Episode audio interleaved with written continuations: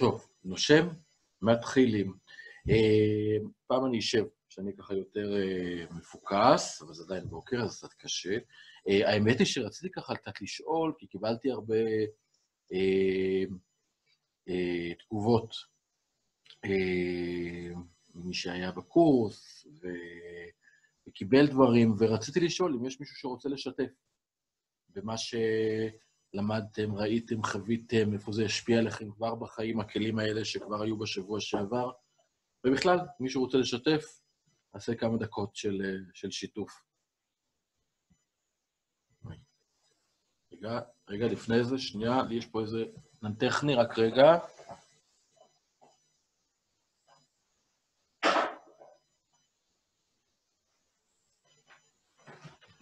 במחשב הודיע שהסוללה.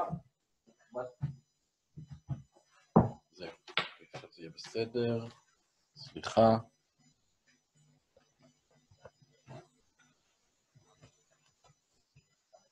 אוקיי.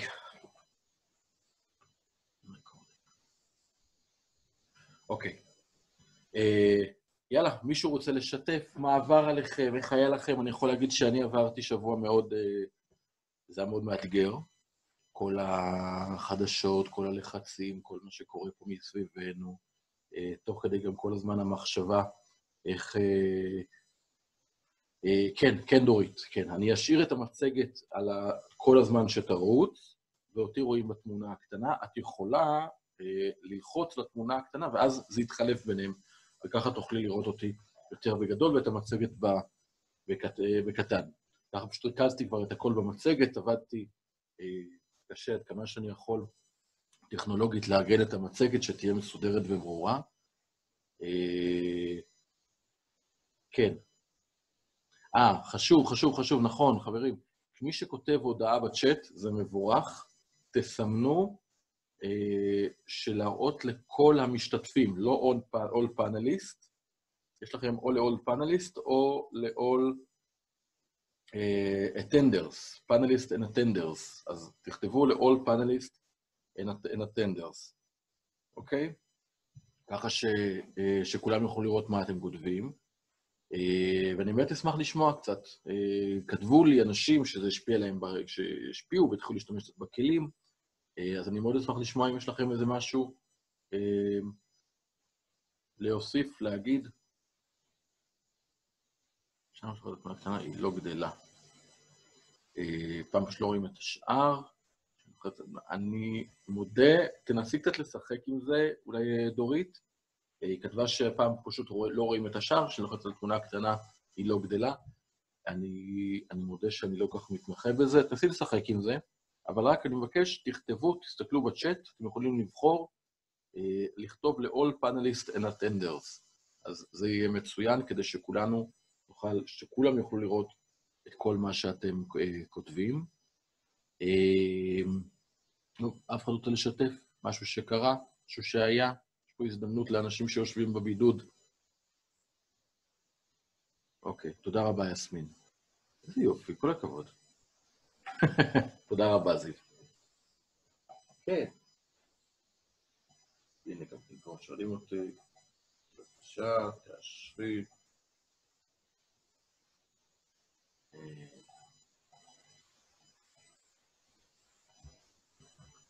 אה, נסתער שאני פה...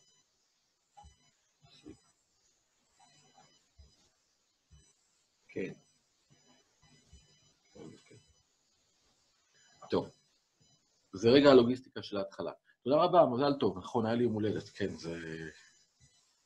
הייתי אמור לטוס בעוד יומיים לניו יורק. וזה אני עסוק. הכל, הכל התהפך. הכל השתנה, השתנה. הייתי אמור לטוס לניו יורק ולחזור, אה, ולחזור דרך רומא, לעשות שם סוף שבוע, אז הכל, הכל התהפך, תדמיין. אני מדמיין, יש לנו עכשיו זמן לדמיין, אבל האמת היא שהחיים ממשיכים. גם לעבוד על הקורס הזה תפס לי הרבה, הרבה אנרגיה והרבה אה, זמן ומחשבה, קצת ממש לפתוח את החשיבה היצירתית במקום הזה. אני עכשיו מאוד מתעסק איך לעשות את הסימולציות, ואם מישהו יכול לעזור לדור, לדורית אז אה, זה יהיה נפלא. אני פשוט, מהנקודה שבה אני נמצא, לא יכול יותר מדי להועיל. אה, וגם הגישורים ממשיכים, אה, טפו טפו טפו. אז, אז אני מבחינתי די באיזושהי שגרה, פשוט הכל עבר לוידאו, אבל כשמחשבה איך לעשות קורס כזה, אז זה קושי. או, שיר כזה. היי, תודה רבה, יופי. אז באמת אפרת, מודל אפרת, אה, כל המשא ומתן המשתף, זה כלי באמת אה, אדיר, שאם מתחילים להכניס אותו לבית מיד, זה, זה פשוט נפלא. זה באמת מתכון למי שנמצא עכשיו בבית, אה, כל המשפחה. אם אנחנו מבינים את המודל הזה של אירוע פרשנות, רגש תגובה, ולדעת לבחור את הפרשנות ולקחת רגע אחד להתרחק, זה יהיה, זה יהיה נפלא. אה, דורית, תודה רבה, ברוך. אה, דורית צריכה, גל, אה, עזרה עם התמונה. היא כותבת, היא כתבה כאן, אין לי איך להגדיל, נורא מוזר, היא צריכה לראות, היא לא מצליחה לראות את התמונה הקטנה, היא רוצה לראות אותי יותר בגדול. זה עושה יותר נוח. טוב, עוד מישהו רוצה לשתף משהו? דוגמה שהיה, איך זה השפיע, איך כל דבר? לא. לא, יופי. אה, יש פה עוד הודעות. רגע. המשכי את התמונה. אוקיי, הנה, יופי. כולנו נהיינו מאוד טכנולוגיים פעם. ראיתי איזה פוסט שרץ, שזוכרים שלפני שבועיים סבים וסבתות שלנו לא היו, אה, התקשרו, היו מאותגרים טכנולוגית. זהו, זה היה לפני שבועיים, עכשיו כבר כולם אלופים. אה, פשוט מדהים. אז אה, עוד, עוד דבר טוב ש, שקרה. אה, טוב, אז דיברנו בעצם על המשא ומתן המשתף. דיברנו בעצם עליו לעומת המשא ומתן התחרותי. אה, והתחלנו להגיד שיש בעצם הרבה קשיים כשאנחנו מנהלים את המשא ומתן התחרותי, אנחנו בעצם מייצרים יריבות במקום לייצר איזשהו תהליך של שיתוף פעולה. בשיעור היום, רק הטעימה, נכון. אה, לשלוח לפני את המצגת. אני אגיד משהו על זה, יסמין. א', אני מודה שאני קצת עובד גם ברגע האחרון, כי אני משפצר את הדברים עד הרגע האחרון, והמצגת הזו, אני ממש בונה אותה בהתאמה לקורס הווירטואלי. אתם גם תראו עכשיו, היא טיפה שונה אה, מהמצגת הקודמת. אה, את המצגת הקודמת הייתה לי כבר בסיס אה, מגרושתי, איה. בנותיי, היא עשתה את כל העיצוב, הפעם אני כבר זרמתי על זה ועשיתי עוד דברים. דרך אגב גם כן להתאים, אז קצת קשה לי לשלוח מראש. אמ, וגם המצגת, אני מאוד כותב ככותרות. אני, חשוב לי להסביר מה אני בעצם מראה, כדי שלא לייצר איזשהו בלבול. אחר כך, אה, אתם יכולים, גם תקבלו את המצגת, אה, לראות אותה, גם השיעור המוקלט, תוכלו לעבור עליו, וביחד תוכלו, תעשו אחד לאחד לחזור על הדברים, כדי שיהיה נוח. זה, זה לגבי זה.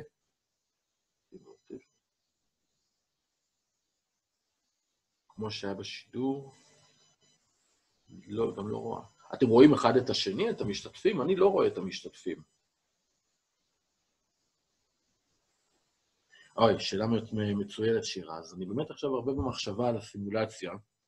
באמת אני אשמח גם לשמוע מכם אה, גם רעיונות ומחשבות.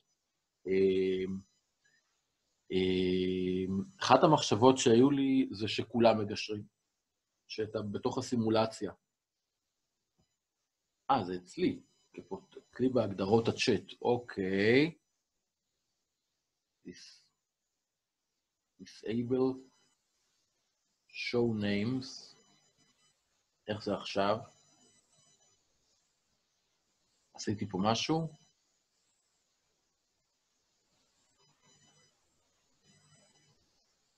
הופיע. אוקיי. אין צורך. מיותר, התקדמתי, בסדר, סליחה. טוב, אז בואו נגיד באמת שכל הפן הטכנולוגיים תוכלו להסתדר ביניכם, אתם יכולים לכתוב אחד לשני הודעות.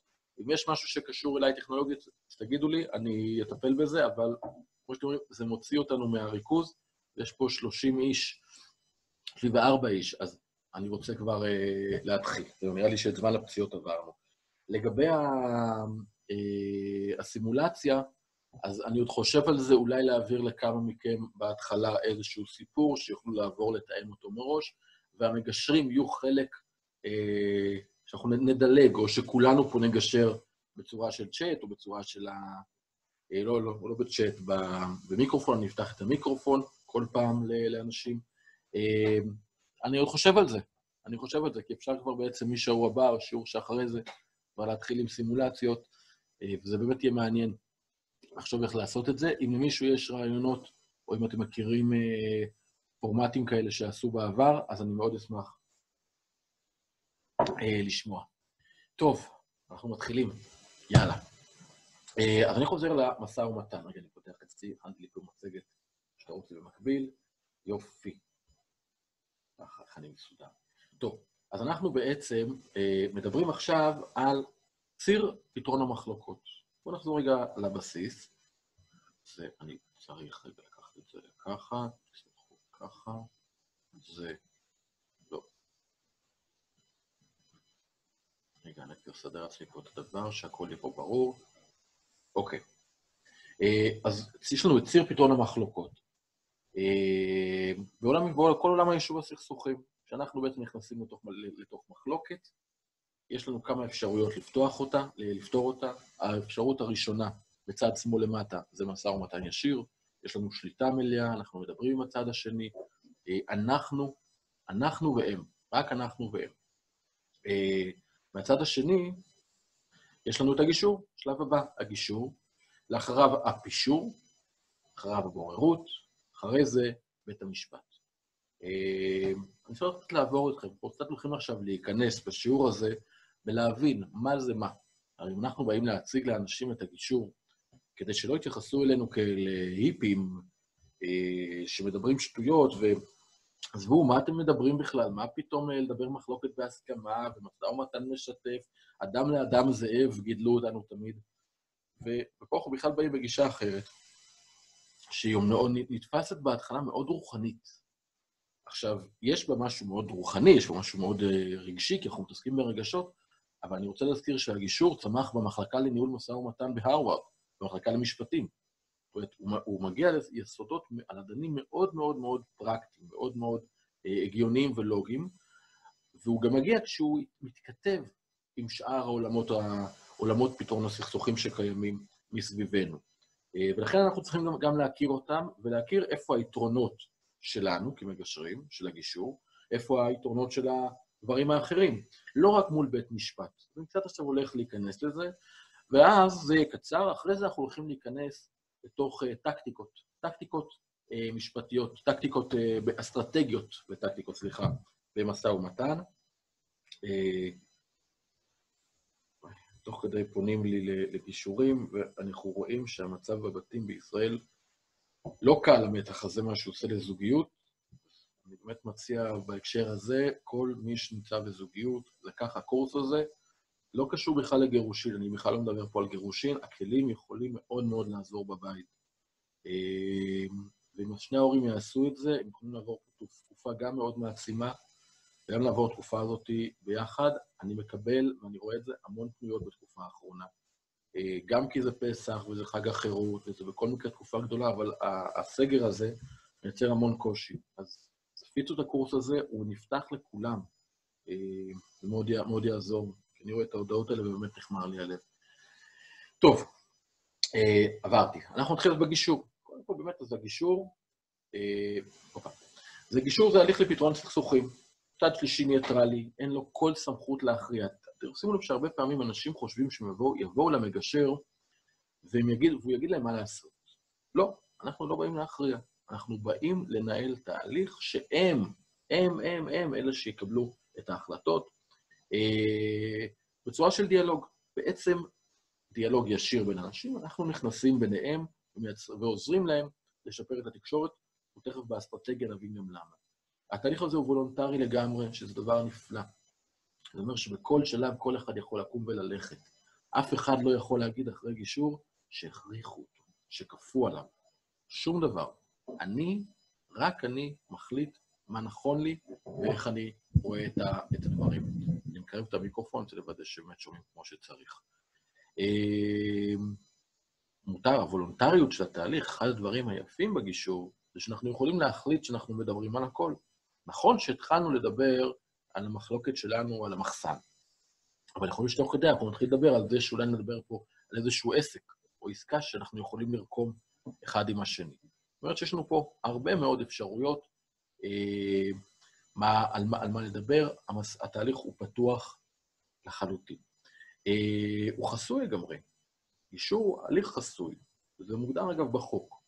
החוק מסדיר את מערכת הגישור כדי לאפשר לאנשים לנהל משא ומתן אה, אה, נכון, עם, אה, עם כלים, עם יכולות, בלי שהם חוששים שהדברים שהם יגידו בתוך התהליך יפגעו בהם בבית המשפט, כי תמיד מעל האנשים יש את המחשבה הזאת, את העננה, שאולי אנחנו נגיע לבית המשפט, ולכן הם מאוד נזהרים, אה, מאוד נזהרים מכך. אה, אז זה הגישור, זה הבסיס שלו, אנחנו כמובן הולכים עוד להתעמק הרבה מאוד אה, במה שקורה בגישור.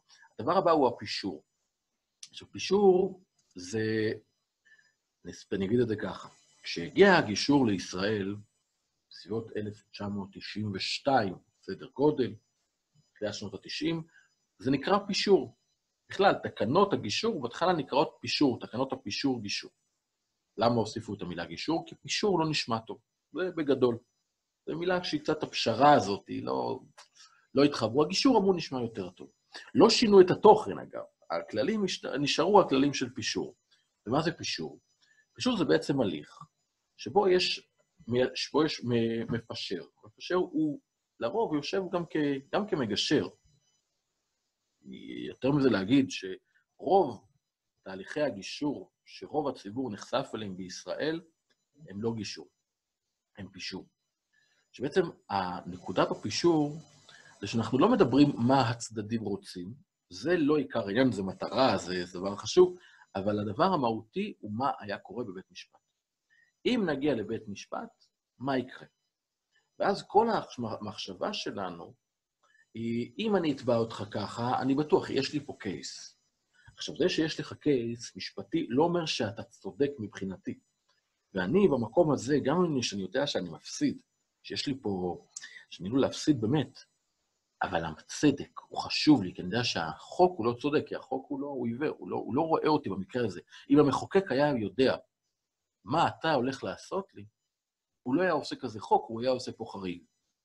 ולכן אני מוכן לקחת את יומי, לסכן את כספי וממוני ואת הזמן שלי וללכת לבית המשפט, כדי שהשופט, אני מאמין, יעשה משפט צדק. אבל השופט לא עושה משפט צדק, אנחנו נדבר על זה תכף. שופט עושה משפט לפי חוק.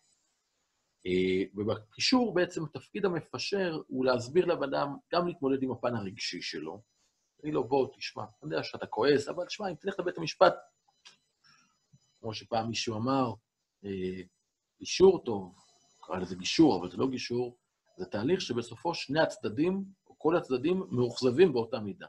וזה דבר נוראי. גישור, אנחנו רוצים שכולם יהיו מרוצים כמה שיותר. אז הפישור נותן המון דגש על הפן המשפטי, הוא רוצה להוציא תוצאה, בגלל שבדרך כלל הפישורים הם באים מתוך בתי המשפט, והמפשרים, המגשרים שמקבלים תיקים, נמדדים לפי כמות התיקים שהם סוגרים. כמה שהתיק נגמר יותר, יותר מהר, אז הנה, הוא כנראה יותר טוב. ואז אין לנו דגש בעצם על התהליך, כמו שאנחנו, כמו שאנחנו יכולים לעשות בשוק הפרטי.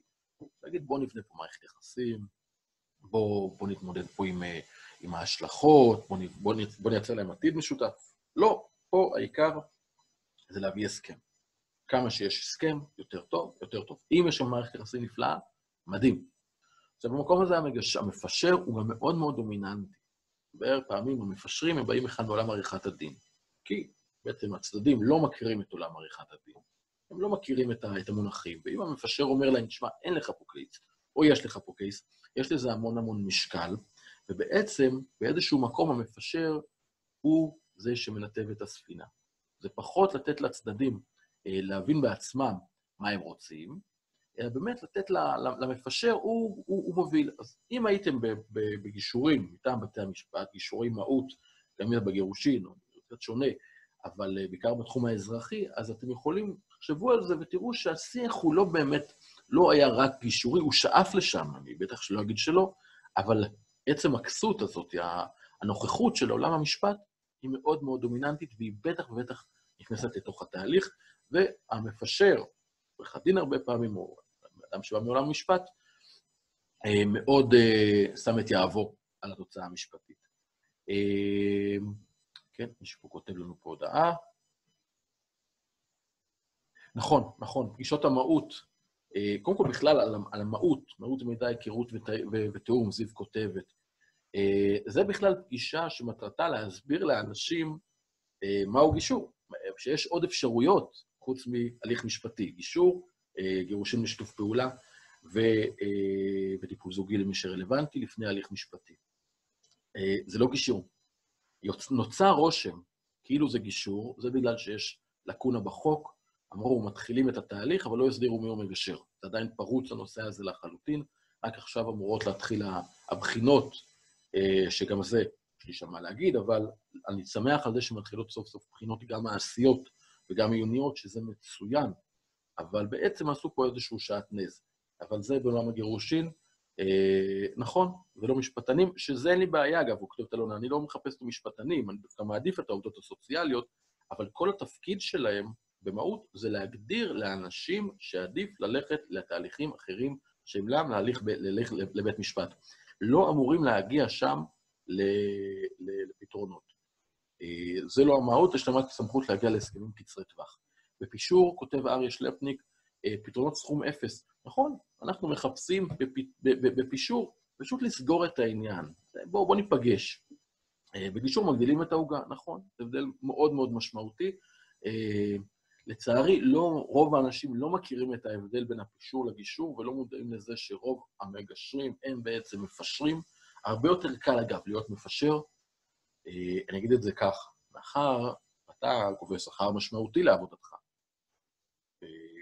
לאנשים קצת קשה לחשוב שמשלמים לך כסף כדי שתנהל ביניהם תהליך בינם לבין, לבין הצד השני. קצת מוזר. ולכן הרבה פעמים למגשר יותר נוח לקבל פוזיציה, להיכנס לפוזיציה שבה הוא יועץ, הוא נותן מידע. אבל במקום הזה הוא קצת הופך להיות מפשר, צריך כמו להיות מאוד עדין. אז הרבה פעמים, בעיקר אנשים שבאים מתחומי ידע, אם זה עורך דין שמתעסק במשפחה, הרבה פעמים כשהוא בא להיות מגשר במשפחה, הוא הופך להיות בעצם מפשר והוא אומר מה קורה בבית המשפט, כנ"ל אנשים שבאים מתחומים שונים, למרות שאגב לפי חוק אסור, מגשר אינו יכול לתת לפי חוק אה, ידע מתחום סמכות, ידע מתחום ההתמחות שלו. להפך, הוא מנהל תהליך. אבל ביזנס ווייז, מול הלקוח, הרבה יותר קל כן להיות כיועץ. ברגע שאני שם את עצמי, את עצמי בפוזיציה של יועץ, אני כבר בעצם הופך להיות המפשר בהרבה מאוד uh, מובנים, ולכן אני צריך להימנע מזה. אני צריך להיות גם כן להראות להם שאני יכול לעזור להם להביא אותם להסכמה, אבל אני התהליך, אני לא התוכן. זה משמעותי. אז זה הפישור. יש לי סרט קטן, אה, ממש חמוד, אחד, ה... אחד היפים מבחינתי. אה, אז זה באמת דוגמה ל... זה לא היה פישור, זה גם לא... זה היה אולי סוג של גישור איזשהו, אה, בגישה מאוד מאוד מיוחדת. יש לכם משהו לומר עליהם, על הסרטון הזה? Crashing the Wedding. ועכשיו גם ראיתי שיש את זה בסלקום, בנטפליקס. ראיתי שיש את זה גם כן. אה, מתפרצים לחתונה. סרט מאוד מאוד משעשע, הם יושבים פה באיזשהו חלק... Crash the Wedding. Crash the Wedding, משהו כזה. Crash the Wedding. הם לא יושבים כשמגשרים, בכלל הם שני טיפוסים מאוד uh, מוזרים שמתפלחים לחתונות, אבל פה הם יושבים בתוך סצנה שהם כן, כן מגש, מגשרים, עוזרים לאנשים. תראו איזה טקטיקה, בכלל זה משא ומתן קשוח, זה משא ומתן... Uh, גירושים זה דבר מורכב, ועורכי הדין בחדר, שזה בכלל הופך את זה לשיח מאוד מאוד לוחמני ומשפטי, אבל uh, בעזרת הומור ודברים שהם לא קשורים, פשוט שוברים את, ה, את, ה, את, את השיח, הצליחו להגיע שם להסכמות מאוד יפה. אז נכון שפה הם קצת היו קצת יותר מדי, אה, אה, הגזימו בגסות שלהם, ללא ספק, אבל, אה, אבל זה מאוד דומה למה שקורה בגישור. כן, אנחנו שוברים, אנחנו כן מייצרים אה, שבירה בתוך השיח, פתאום אנחנו מדברים על משהו אחר. והמשהו אחר הזה יכול להיות קשור, יכול להיות שהוא טיפה לא קשור. אבל עצם השיח, הדיאלוג, אה, מייצר אה, הסכמה. אמ, רציתי קצת שנעבור קצת, בואו נכיר קצת את הגישור, לפני שעוברים קצת לעולמות התוכן האחרים, אה, קצת להכיר את עולם הגישור, מאיפה הוא מגיע. אז באמת אמרתי מקודם שהוא התחיל מהרווארד בארצות הברית, אבל היו כמה שלבים מקדימים. אז אני רק אסדר את זה כאן, שאני אוכל לראות פה טוב. אוקיי. זה התחיל בארצות הברית, שופט ברגר היה נשיא בית המשפט העליון האמריקאי, הוא הקים, באמת ועידת פאונד. ועידת פאונד אה, הייתה ועידה ש, אה, של מערכת המשפט האמר, האמריקאית, הגדולים ביותר, שופטי העליון האמריקאי, בעצם באו ואמרו, אנחנו מבינים שהמערכת לא עובדת. יש עומס, כל הזמן מצטרפים עוד תיקים, אנחנו לא עומדים בזה, כל הפרוצדורה הזאת תוקעת לנו את כל המערכת, אנחנו רוצים לעשות טוב לאזרח, פשוט לא מצליחים, ועם כל הרצון הטוב שלנו, גם האזרח יודע שלא טוב, וצריך למצוא פתרון אחר. אה, אנחנו צריכים יותר להיות כנותני שירות, אה, ולא צריכים בכלל למצוא פתרון, אלא באמת למצוא, להבין את הצרכים של האנשים ולתת להם מענה. אה, זה מה שברגר אמר, שופט ברגר אמר בוועידת פאונד. ובתוך הוועידה הזאת, פרנק סנדר, פרנק סנדר היה, הוא באמת עכשיו אחד האבות עולם הגישור בישראל.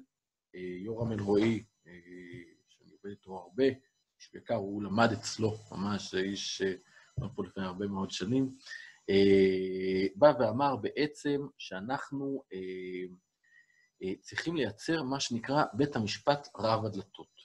זה החלום, שבעצם בא ואומר דבר מאוד פשוט. לפני שאדם מגיש תביעה, לפני שאנחנו נותנים לאזרח לרוץ לתוך המערכת, שאנחנו יודעים שזה ייקח לו המון המון זמן, יעלה לו המון המון כסף, והתוצאה היא הרי לא מובטחת, אז בואו נעשה איזשהו תהליך של, של סינון התיקים. בואו נראה בכלל מה מתאים לתוך מערכת, מערכת המשפט. הרי אנחנו יודעים, זה גם נתונים שאמרתי לכם שבוע שעבר, שמרבית התיקים בכלל מסתיימים בפשרה, מחוץ לבית המשפט. הם הגישו תביעות, העלו את הלהבות, ואז, בחלוף החודשים, שנים, הגיעו ל... אה, כשקצת נרגעו האמוציות לעיתים, הם הגיעו להסכמה. כלומר שכל התהליך המשפטי הוא בעצם היה סוג של טקטיקה. ולפני שאנחנו נותנים לאנשים להיכנס לתוך מערכת המשפט, בואו בכלל נבדוק האם זה בכלל רלוונטי עבורם. ונשים כמה אפשרויות. מתוך ה... ואז רק נשאלה השאלה, מהן אותן אפשרויות? מהן האפשרויות האחרות חוץ מהליך המשפטי? מכאן התחילה להתפתח תנועת ה-ADR, Alternative Dispute Resolution, תנועה שאומרת, בואו נפתח דרכים אלטרנטיביות לבית המשפט. מבחינתי זה קצת אבסורד, כי בית המשפט הוא הדרך האלטרנטיבית למה שהיה לפני זה. לפני זה היה, דיברנו על זקן שבכפר, ראש השבט, אנשים שבאו מתוך הקהילה ועזרו לאנשים להגיע לפתרונות בעצמם, מתוך הערכים המשותפים לקהילה. בית המשפט הוא-הוא הדבר ה- היוצא הדופן, הוא הדבר החדש. אבל הנה התחילה פה תנועת ה-ADR, ומשנות ה-80 מתחיל תהליך מאוד מעניין. אחד המובילים שלה, בארץ אגב, ש, ש, שמשך אותה פה לישראל, בידודו של יורם אלרועי. אני, יורם אלרועי, אני חושב שהוא איש שתרומתו לתחום הגישור היא כל כך גדולה, שאני אגיד את שמו תמיד. איש נפלא, שהוא גם מכיר את המערכת לשופטי העליון, והוא סיפר לי איך הוא עשה קורס גישור בבית של אחד השופטים, הוא התחיל להעביר להם את הקורס, משם זה, זה התפתח הקורס הזה שאנחנו מעבירים עכשיו, זה מבוסס על מה שיורם העביר, ואחרי זה נכנס לוועדת גדות, שיורם היה אה, חלק ממנה. אה, ואמר השופט ברק דבר נפלא. תפקידה של מערכת, של מערכת השלטונית באשר לגישור הוא כפול. ראשית, לעודד קיומן של מסגרות חברתיות אשר יביאו לפתרון מוסכם של סכסוכים. שנית, לקיים מסגרות שלטוניות אשר בהן יוכרעו סכסוכים שלא נפתר אותם באופן מוסכם. במשך שנים מילאה המערכת השלטונית את תפקידה השני, רק את המערכת לפתור סכסוכים. הוקמו בתי משפט אשר פתרו סכסוכים, זהו פתרון בהיעדר הסכמה, זהו פתרון כפוי. אך המדינה נמנעה מלמלא את תפקידה הראשון, פעולות גישור לא קיבלו עידוד. וזה השופט אהרן ברק אומר, מי שהביא את המהפכה המשפטית, אחד השופטים באמת המוערכים והמובילים בעולם נחשב, הוא אומר, המערכת שבראשה אני עומד, היא לא נותנת את התוצאה. האידיאל היה שאנשים יפתרו מחלוקות בעצמם, זה מה שצריך לקרות, אבל אנחנו לא שמים על זה דגש. אגב, אני בטוח שעל הדבר הזה גם הוא וגם איילת שקד, מי שמייצגת היום את השופטים השמרנים, מסכימים. אין מחלוקת על זה שהגישור טוב יותר. איך אנחנו מגיעים לשם זה כבר בעיה אחרת. אני יכול להגיד שהרבה שנים תמיד חיכינו שהמערכת תסדיר את המקצוע, אני לא הבנתי לעולם למה, אני לא חושב שהמערכת יכולה להסדיר דבר כזה, אה, אבל יש פה דעות שונות. אני כן חושב אה, שזה צריך לבוא מלמטה, שזה בדיוק מה שאנחנו עושים עכשיו. ככל שיותר אנשים יכירו את האופציה הגישורית, כך הם יבואו. אבל היא צריכה להיות מאוד מאוד נגישה ומקצועית. לכן אנחנו כל הזמן נדבר על המקצוענות של המגשרים, על האתיקה, על הטקטיקות, על היכולות, לא רק על תעודות שתולים על הקיר, שזה דבר מאוד קשה. אה, עוד כמה נקודות שאני חושב שכל מי שצריך, אה, שרוצה להכיר את עולם הגישור, אולי גם להתמקצע בגישור, צריך להכיר את הנתונים האלה. אז קודם כל בשנת 96, אה, בשנת 81, מהסוף יצא לי, משמאל לימין, שנת 81 יוצא לאור הספר Getting to Yes. בעברית בהתחלה קראו לזה סיכום חיובי, נכון לעכשיו הספר נקרא כן, כתבו אותו רוג'ר פישר וויליאם יורי. הם שניהם אה, פרופסורים במחלקה ליישוב סכסוכים באוניברסיטת, הר... באוניברסיטת הרווארד, אה, שבעצם מצאו שיטה שאותה אנחנו הולכים ללמוד. השיטה הזו, הספר הזה, שהוא ספר מאוד מאוד קל לקריאה, הוא היום נחשב לתנ"ך, ממש התנ"ך של עולם הגישור. הקורס הזה מבוסס עליו. לכן, אני כבר מציע לכם לקחת את הספר הזה, לקנות אותו, לקרוא אותו.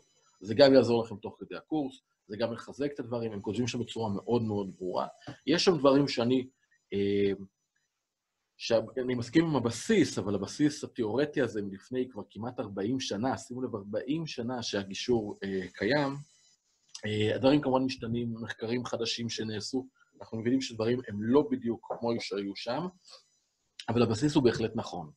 אז פה בקורס אני קצת נותן את המעבר לזה, כדי שבאמת להיות עדכני ולהתאים את, ה, את, ה, את ההבנות לתוך המציאות, המציאות החיים שלנו, אבל אה, הספר הזה עדיין מאוד רלוונטי, מומלץ בחום. והספר הזה יצר אה, שריפה. המון אנשים, זה היה רב-מכר, הוא עדיין רב-מכר כל הזמן, כמעט ב-40 שנה של רב-מכר זה דבר מדהים. אה, נפתחו אה, מרכזי גישור בקהילה, אנשים התחילו להיכנס לתוך התחום הזה. היה, הייתה ממש תחושה של רנסאנס בתחום הגישור, גם בארץ כשזה הגיע. אה, לצערי, הייאוש, הציפייה של האנשים, ש... יש פה שאלה כבר אני אענה עליה, הייאוש של האנשים, של המגשרים בעיקר, שהמערכת תתחיל להעביר תיקים, גרמה לזה ש... ש... ש... והמערכת שלא העבירה תיקים, אנחנו יודעים עד היום כבר, שהמערכת לא באמת מעבירה תיקים בצורה מסודרת ומספקת, הוא נדבר פה על הבג"צים בנושא הזה, אמ, יצר מציאות שיש תחושה של אין גישורים, והשוק הפרטי הוא זה שהוזנח. אז כמה שהייתה התעניינות, לא עבדו בשוק הפרטי. מה שמו שוב? בדיוק נתק. יורם אלרועי, מי שהביא לארץ את התחום זה יורם אלרועי, העירונית שואלת. אה, יורם אלרועי, אה, איש מדהים. יורם היום בן 80, אני חושב. אה, יש לי הרבה שיחות איתו, אני פותח גם כן, התכוונתי לפתוח איתו קורס, גישור למתקדמים ביוני, אבל כל הסיפור עכשיו הוא קצת משנה את המציאות. איש מדהים. שם הספר הוא כן, כמו שכתוב בלוח, כן סימן קריאה, או סיכום חיובי. זה השם הקודם, כן זה היום בחנויות, אני חושב שזו הוצאת מטר, רוג'ר פישר וויליאם יורי. מומלץ בחום. אה, שנת 92, אה, הגישור נכנס, אה, התחיל למערכת השלטונית.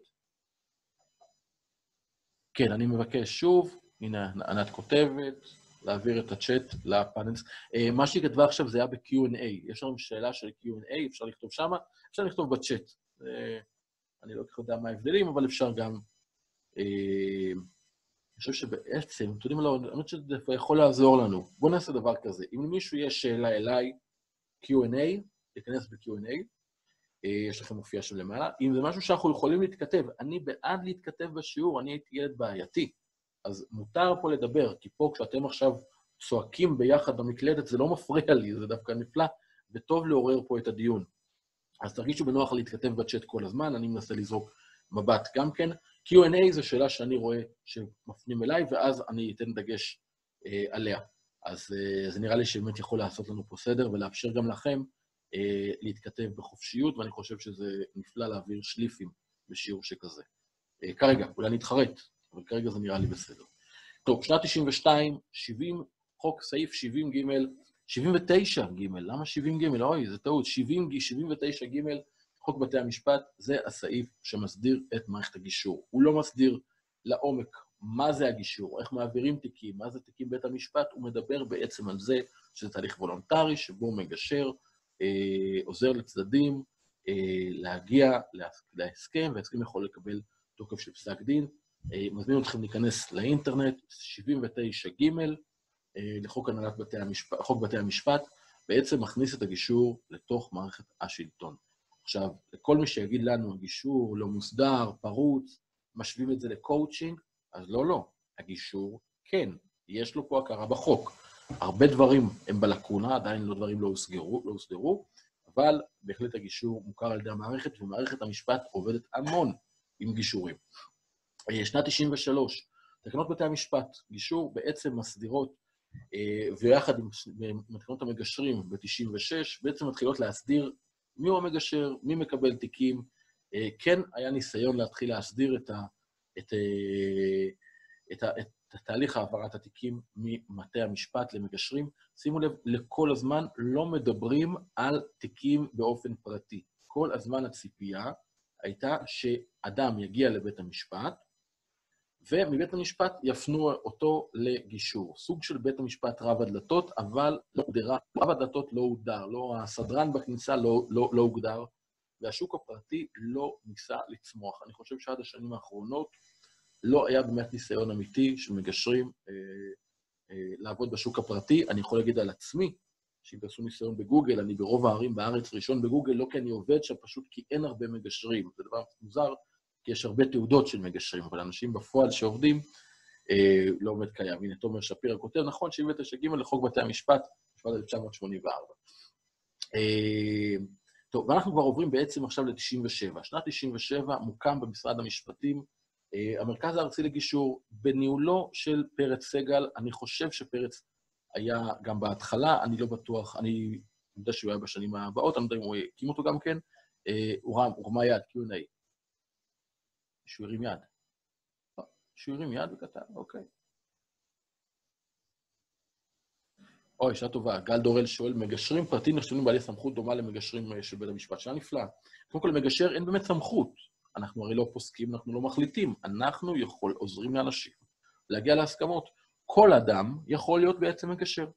הוא יכול, אם שניים בחרו בי, ואני חבר שלהם, הם בכלל לא, עזבו אותי כנדב כמגשר. בחרו, בחרו בך, גל, או בכל אדם אחר, לעזור להם להגיע להסכמה. כל מה שהוא עושה, שאני והוא כמגשר מקצועי לאדם שהצדדים בחרו, אותו דבר, אין לנו את אותה סמכות. אנחנו יכולים אחרי זה גם להכניס את זה לתוך הסכם ולהגיש את ההסכם לבית המשפט. זאת אומרת שלא צריך להיות מגשר מוסמך כדי לאשר הסכם בבית המשפט. אין לזה שום משמעות. בכלל, מגשר מוסמך זה לא דבר שקיים, כי אין הסמכה. כל אחד יכול עכשיו, אם אתם רוצים, להדפיס לעצמכם תעודה, לקרוא לעצמכם מגשר מוסמך, וזה בסדר, ואין לזה, וזה תקף לאותו דבר. זה אחד הדברים המטרידים מאוד בעיניי, כי אנחנו הרי מתעסקים בדיני נפשות, אה, אבל בהחלט אין משמעות היום למגשר מבית משפט, מגשר פרטי, אין, אין לזה שום, שום הבדל. אז הוקם המרכז הארצי לגישור, תפקידו בעצם לעשות, להתחיל להטמיע לכיוון של בית משפט ההבלטות, להטמיע את הגישור בציבור, לעבוד עם גופים אחרים בתוך המערכת, המשפט, בתוך המערכת הציבורית, אם זה משרד החינוך, משרדים אחרים, משרדי ממשלה שיתחילו להקנות הליכי גישור, להקים את מרכזי הגישור בקהילה, ובכלל לקדם את תחום הגישור ואת הגישור כפרופסיה. זה מוקם בשנת 97'. בשנת 98' מוקמת ועדת גדות המפורסמת. ועדת גדות המפורסמת, יושבים שם גם כן שר הגדות, שופטת ויורם אלרועי, כמובן. תפקידה להסדיר את הליך הכשרת המגשרים. היא בסוף מגדירה קריטריונים מאוד מאוד כלליים, מאוד מאוד כלליים. בגדול, תכף 40 שעות, מה שאנחנו עושים בקורס הזה. ואמרו בעתיד יהיה משהו יותר מפורט, לא, לא קרה כלום כבר 30 שנה, לא באמת קרה אה, משהו שהסדיר את זה.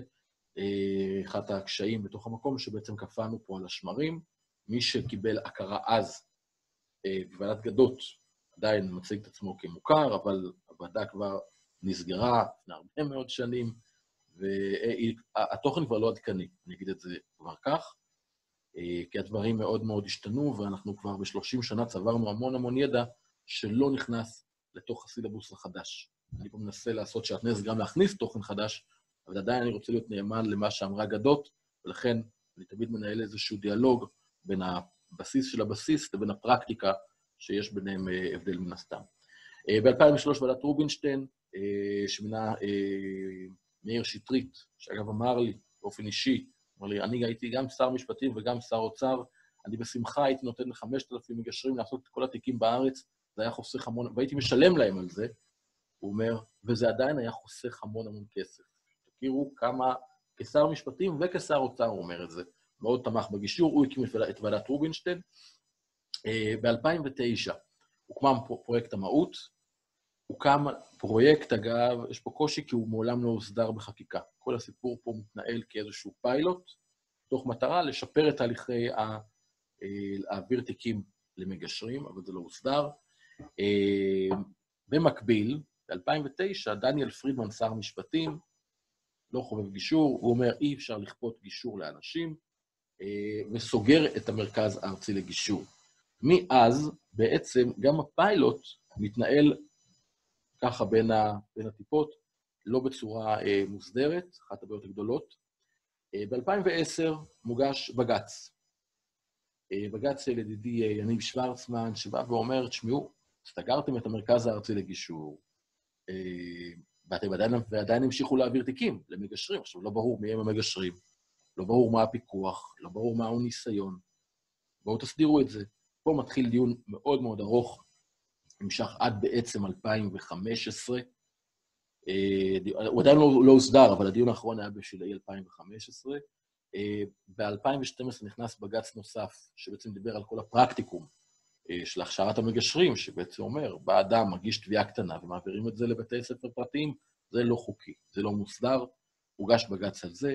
ב-2015 אה, אני הייתי בדיון בעליון, שמעתי בעצמי את השופטים אומרים, כל הכבוד על העתירה, ומצפים שמערכת המשמע, המערכת הציבורית, שלטונית, אה, תסדיר את זה. זה לא קרה. בג"ץ הוקפא, הוא עדיין תלוי שם באוויר, זה לא, שום דבר לא השתנה. אבל מה שהשתנה זה ב-2017, החוק להסדר עידניות בסכסוכי משפחה, חוק הגישור חובה, מה שנקרא, שזה שם לא נכון, כי אין דבר כזה, גישור חובה. והחוק הזה, שהוא חוק מציל חיים, אין דרך אחרת לתאר אותו. אה, אני רוצה להגיד לכם דבר מדהים. אה, מי שהחוק הזה עבר, לא נרצחו ילדים. מהרגע שהכניסו הליכי גישור לפני אה, הליכים משפטיים, לא נרצחו ילדים בהליכי גירושין, לפני זה כל שנה הורה, אם או אב היו רוצחים את ילדיהם. כל שנה זה היה קורה, זה הדבר הנוראי, וטפו טפו טפו טפו טפו שיישאר ככה. אבל החוק הזה באמת מציל חיים.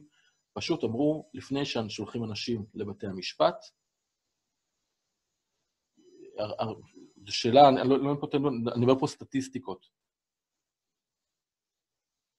לא, ב, לא בהליכי גירושין, אני מדבר בהליכי גירושין. כל שנה היה מצב של הליכי גירושין, אה, שהיו, שהיו, תזכרו, דברים נוראים, נוראים. אימא שהטביעה את הילדים באמבטיה, אבא שקפץ מהגג עם הילדים, דברים נוראים. הליכי גירושין משפטיים מייצרים, על הודעה על הפרידה, זה כבר שאלה שיכולת, אבל בהחלט זה מקום אה, מורכב, אני מדבר הרבה על זה, אגב, אצלי בתוך ההדרכות בגישור. יש פה דבר. עכשיו, החוק להסדר עידניות בעצם בא ואמר, רגע, אנחנו לא יכולים להכניס אנשים לתוך הליך משפטי כשאנחנו לא יודעים מה מצבם הרגשי. החוק להסדר עידניות אומר, יפגשו עובדת סוציאלית, כשלב ראשון לפני הגשת תביעות, לפני שהלהבות עלו בגדול, היא תסביר להם מהם האפשרויות, וגם תוכל לזהות אם יש אדם לא יציב בחדר. ולכן יש יתרון גדול לחוק הזה למי שלא הצליח עדיין להגיע לגישור באופן פרטי. האידיאל הוא היה לעודד אנשים באופן פרטי. למה אתה צריך להכניס את הרווחה לתוך חייך, אם אתה יכול להגיע עם אשתך להסכם בעצמכם? אה, והחוק הזה, שהוריד את כמות התביעות בגירושין ביותר מ-50 אחוז, שימו לב, זה דבר מדהים. ירידה של יותר מ-50 אחוז, רק מזה שאמרו לאנשים, יש לכם עוד אופציה חוץ מבתי המשפט. הדבר המדהים, מדהים, מדהים עכשיו, פה אחדש לכם, זה שבספטמבר הקרוב, זה כבר נכנס, הדבר היחיד שיכול לעצור את זה זה שיהיה עוד עיכוב, בספטמבר הקרוב כל תיק אזרחי במדינת ישראל מעל ל-40 אלף שקלים, יהיה צריך להתחיל בגישור, באיזשהו הליך גישור, זה סדר הדין האזרחי החדש. יש לאילת שקד, אמיר אוחנה דחה את זה פעם, פעמיים בלחץ של לשכת עורכי הדין כמובן, אבל זה עכשיו מאוד אקטואלי, זה אמור להיכנס בקרוב, ואז 400 אלף תביעות אזרחיות שמוגשות כל שנה, בממוצע, היו אמורות להתחיל באיזשהו הליך גישור. אני מאמין ומקווה שכמו שקרה בגישור הגירושין, גם פה העומס ירד דרמטית, והרבה מאוד תיקים אה, ייפתרו בכלל לפני שיראו את בית המשפט. 2019 הגיעו תקנות המגשרים החדשות, מבוססות על תקנות הראשונות ב-2096. אמ, פחות רלוונטיות לניסיון תהליכי, לסוגי גישור, אה, יתרון לעולם המשפט, אני צר לי על כך, אבל היה פה יתרון לעולם המשפט. אבל, אה, אבל, אה, אבל זו התקדמות, כי לפחות יש שם מבחנים, נראה מה יהיה עם זה. זה קורה גם עכשיו, התחלה מאוד חשובה, נראה שזה נופל מיד בהתחלה. לא, לא הבנתי את, רונית, את, את הדברים, את יכולה להרחיב. טוב, ואני עובר לשקף הבא, בוררות. בואו קצת נכיר את הבוררות. יש למישהו משהו לשאול על זה לפני שאני עובר? יאללה, עברתי. טוב, בוררות בעצם זה שיש צד שלישי ניטרלי, שהצדדים ממנים אותו. צריך להבין, בוררות זה כמו סוג של בית משפט, אבל על קוסטי. מה זה אומר? אה, זה אומר שבעצם אנחנו בוחרים את השופט שלנו, ואנחנו באים אה, מהבית בנוחות בזמנים שלנו, זה, זה בגדול. אבל אה, את הבורר אנחנו קובעים, בדרך כלל אנחנו מוצאים אותו, זה לא סתם, מגשר יכול להיות מגשר בכל תחום. בורר, בדרך כלל אנחנו לוקחים מישהו שמבין בתחום. עצם זה שהוא מבין בתחום, זה כנראה אומר שיש לו גם איזושהי תפיסה, יש לו איזשהו ידע. אה, הבורר פוסק בהתאם לגבולות מה שאנחנו הגדרנו לו. זאת אומרת, אם אנחנו אומרים לבורר, אתה עכשיו תפסוק לפי כללי הצדק, בעיניך זה בסדר. אם אתה הולך לפסוק לפי הדין הזה, לפי הדין הזה, אז לפי זה הוא יפסוק. אנחנו יכולים, כשאנחנו ממנים בורר, לקבוע לו מה יהיו גבולות המחלוקת, על מה הוא יכול לדבר, על מה לא, ובאיזה שיטות לנקוט. אמ, הפסק דין שלו, חשוב להבין, הוא מחייב. מה זה אומר? שאם אני אומר את מערכת המשפט, אומר המחוקק, אם בחרתם את השופט והיה בהסכמה, אל תבוא ותגיד אחר כך שאתה מצטער על ההחלטה שלו. ולכן, אלא אם כן נפלו פגמים מאוד מאוד מהותיים בתוך ההחלטה של הבורר, אי אפשר לערער עליה. עכשיו, בהתחלה היה רנסאנס של בוררות, דיברו על זה כפתרון אדיר להקלת העומס. אבל מה? בפועל יצא שגם התהליכים האלה הם מאוד מאוד יקרים, אה, ועל אף שהוא נתפס כחוסך זמן, הוא לא, כי יצא שהתהליכים נשכחו הרבה מהרבה מאוד זמן, עלו הרבה מאוד כסף. אה, אני מכיר תהליכי בוררות שעלו מאות אלפי שקלים, גם לא, גם, גם מיליונים לפעמים, ועוד מסמכים, כי גם יש עוד אינטרסים בתוך המשא ומתן, לפעמים צריך להתיש את הצד השני, והליך משפטי הוא הליך שנפלא להתיש, להתיש, להתיש בו אנשים. ההליך לתעודת בורר שואל גל, אז יש, יש בתי ספר שמלמדים אה, בוררות, אבל בגדול, אם אני ודוד בוחרים בך להיות הבורר בינינו, ונותנים לך כתב מינוי להיות בורר, אז אתה הבורר שלנו. זאת אומרת, כל אחד יכול להיות בורר ביניו והוא מונע. להיות בורר בצורה מקצועית, יש שם כן הרבה ידע שצריך לקבל.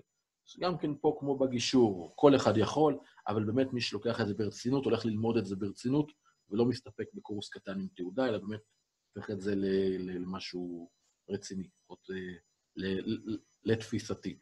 אה, בעולם, אגב, היה ניסיון מאוד מאוד גדול לגרום לבוררות להפוך להיות משהו, אה, לכלי הפתרון המחלוקות של העולם הגלובלי, אה, להפוך אותו לאיזשהו משהו מאוד, מאוד נפוץ שמחבר את העולם.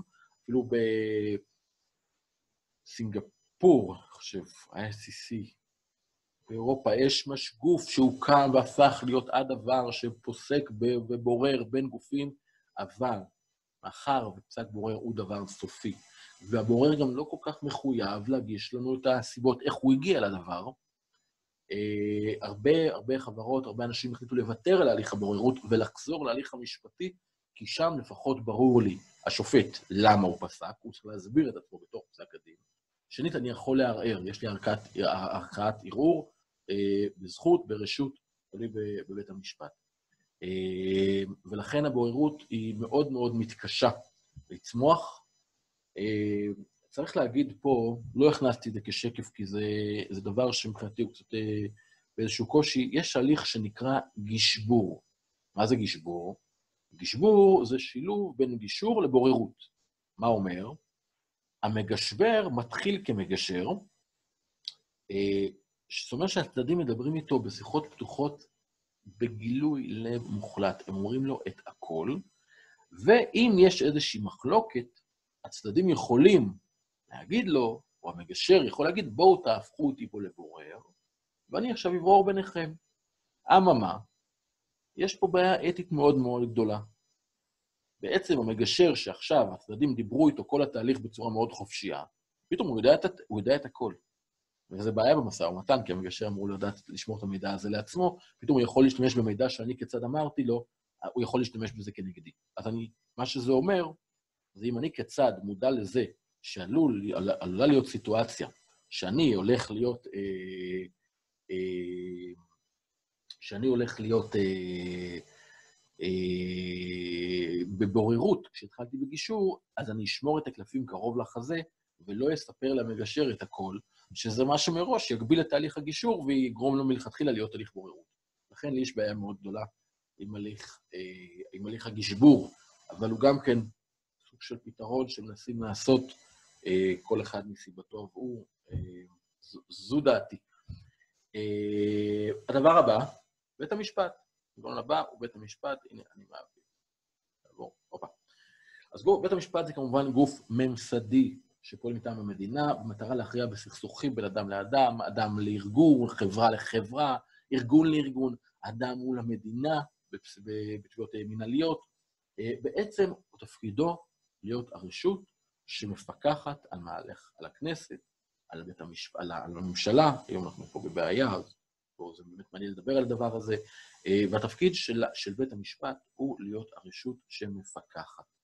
אה, וקובעת נכון או נכון, וגם עוזרת לנו לשמור על זכויותינו. Uh, הכללים של בית המשפט הם מאוד מאוד ברורים. יש סדה, סדר דין אזרחי, מה שאמרתי לכם שעכשיו משתנה, משתנה לחלוטין. כשאני למדתי את הסדה היו בערך 500 ותקנות. מתי מגישים uh, בבקשה, בכמה עותקים, מי צריך להיות חתום על זה, באיזה יום זה מוגש. כאב ראש פרוצדורלי איום ונורא, משגע לחלוטין, מטריף לחלוטין, משנים אותו עכשיו. אה,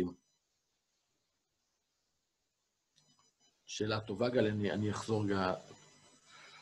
אה, בעצם, אה, הסאדה מאוד מפורט, ובעצם אומר לאנשים איך צריך להתנהל בבית המשפט. עכשיו, מי שמתמחה בסאדה, בסדר דין האזרחי, יודע איך להתנהל, זה עורכי דין, זה בעצם מה שהרבה למדנו בלימודי המשפטים, איך לפעול במערכת. אתה לא יכול לבוא כאזרח פשוט למערכת ולהגיד, אני רוצה להגיש בקשה ולתבוע מישהו. לא, איך אתה תובע, מה אתה תובע, מה כתבת, איך הגשת, איך זה מנוסח. יש המון המון כללים שצריך להכיר אותם. אם אתה לא יודע לעשות אותם, בעצם הבקשה שלך לא, לא תתקבל, וגם אם אתה צודק, יש המון המון חשיבות ל, ל, ל, למסגרת. אחד הקשיים שלי מהאקדמיה, שאני מאוד אוהב לכתוב, אני אוהב לכתוב תוכן. לי פחות אכפת לי איך נראה המסביב. זו הסיבה שוויתרתי על הדוקטורט שלי. אמרתי, אני מעדיף לכתוב ספרים, להתעסק בתוכן, מאשר ב, ב, אם האות הזאת כתובה ככה או ככה. זה, זה פחות מהותי מבחינתי.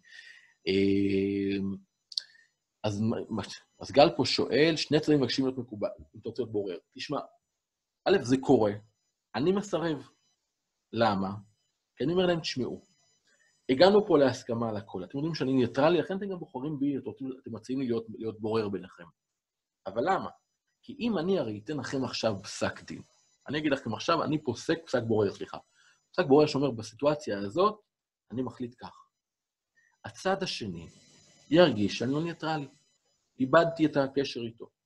אני במקום הזה אז אומר להם, אם כבר, קחו את השאלה הזאת שנשארה, קחו אותה לבורר אחר, רק את השאלה הזו. רק את השאלה הזו. זה מבחינתי אידיאל. זה קורה מעט, מעט, מעט, מעט, מעט, מעט מאוד פעמים, כי תמיד יש כל כך הרבה מה לעשות בתוך הגישור, כדי שגם בזה הם יגיעו שם להסכמה. אמ, אבל אני לא מוכן להיות בורר מהסיבה הפשוטה שאני יודע שזה עלול להרוס גם את כל התהליך, וגם לפגוע בשם הטוב שלי וביושרה שלי מול האנשים שפתאום יחשבו שכן הייתי, אה, שלא הייתי ניטרלי. אני, בטח כשאני עובד עם משפחה, אני לא לוקח את הסיכון הזה. אמ, עכשיו, בית המשפט אמור לפסוק לפי חוק.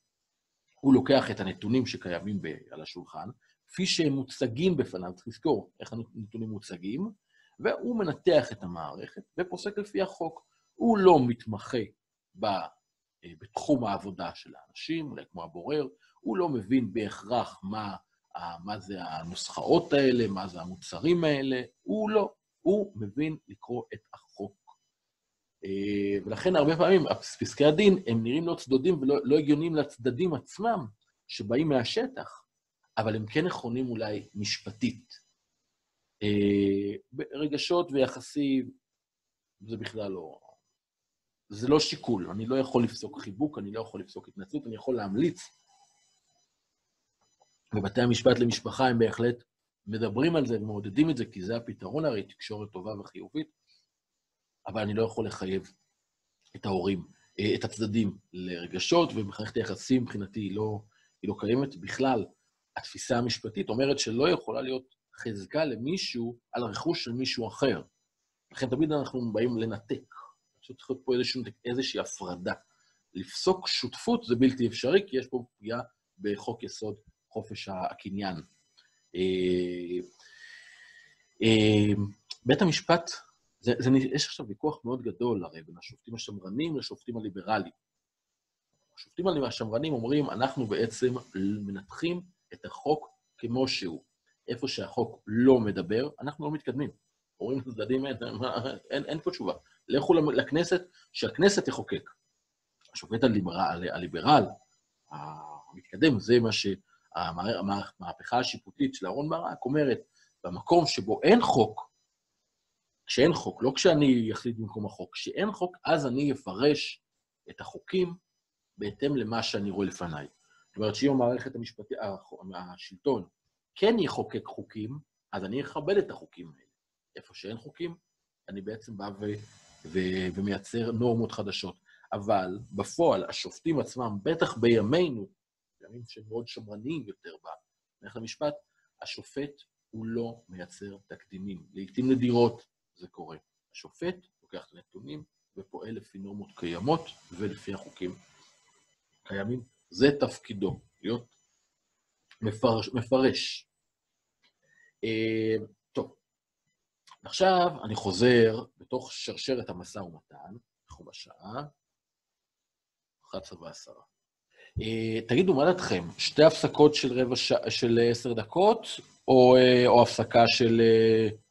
נעשה עכשיו הפסקה ואז עוד הפסקה ב-12, או שבעוד 20 דקות נעשה הפסקה של, של 20 דקות? שתי הפסקות. שתי הפסקות, כולם, עשר דקות. אוקיי. אה, יאללה, אז בוא, בוא נעשה ככה, כוח, אני רואה את שתיים, שתיים, שתיים, שתיים, שתיים, אוקיי, אוקיי, יאללה, אז בוא נעשה ככה, עשר דקות, עשר דקות הפסקה. אה, עשר דקות הפסקה, אני פה עוצר את הסאונד, ואז אני חוזר לשאלה של דנה, ויאללה, אה, אנחנו עכשיו, השעה שלנו היא 11 ו-12 דקות, 11-22, נפגשים שוב. נתראות בינתיים. הנה אנחנו. יש לנו עוד דקה, אז אני מתחיל אה, להיערך. אוקיי. אני אענה בינתיים על השאלה של דנה. דנה כאן? אה, הייתי על מיוט. אוקיי, הנה חזרנו. אה, 23. פה גם צריך לרשום לעצמי מתי כל ההפסקה, כי אחרי זה אני צריך לערוך ולהעלות את זה אה, מחדש, תחספו סדר. אה, הנה דנה. אוקיי, אז אה, דנה בעצם אמרה שפרשנות זה סוג של פסיקה. זה נכון, אבל יש פה איזו מורכבות, כי השופט, שהוא יושב בתפקידו לפרש מה אומר המחוקק, אז הוא פוסק לפי זה. הוא לא יכול לפרש את, ה, את הנאמר כמו שבא לו. אני, למרות שיש מי שיגיד, הדיין עושה את הדין, משפט כזה מאוד נפוץ, אבל אה, בהחלט שהפרשנות היא צריכה להיות מבוססת על הפסיקה. הוא צריך להראות, השופט, את תהליך קבלת ההחלטות. הוא צריך להראות, לפי החוק הזה והזה, אני הסקתי מתוך החוק הזה והזה, אני הסקתי, בגלל הנתונים האלה והאלה, הסקתי כך וכך. זה, זו הסיבה לפסק הדין. הוא לא יכול, כמו בורר, להגיד, החלטתי כך וכך. אלא אם כן הם הצדדים אמרו לו, צריך לחדד את זה. אה, שאנחנו רוצים שתפרט מה אתה עושה. אה, יש שופטים שאומרים, אה, יש אפשרות של להגיד, אם אתם רוצים, תחסכו לי את הזמן בגדול, תנו לי רק לתת לכם את פסק הדין בלי לנמק. אז אין לכם נימוק. זה הרבה פעמים עושים את זה בתביעות קטנות, זה פחות חביב בעולם. שיש עורכי דין, כי יצטרכו אחרי זה, אם יש רצון לערער, יצטרכו אה, לראות על מה לערער. טוב, אה, עד עכשיו דיברנו על, אה, על מוסדות, על גופים, על, אה, על שיטות שבהן הצדדים בעצם ויתרו על הזכות לקבל את ההחלטה ב, ב, אה, בעצמם. אה, מלבד המשא ומתן שדיברת מאוד אותה, והגישור, שגישור נכון שזה תהליך שבו אדם נוסף מתערב, אבל אותו בן אדם הוא לא גורם מכריע, הוא עוזר לצדדים להגיע בעצמם להסכמות. לכן, בעצם מיומנות במשא ומתן היא מיומנות גם בגישור. ו- וזו בעצם מטרת הקורס הזה. אני לא...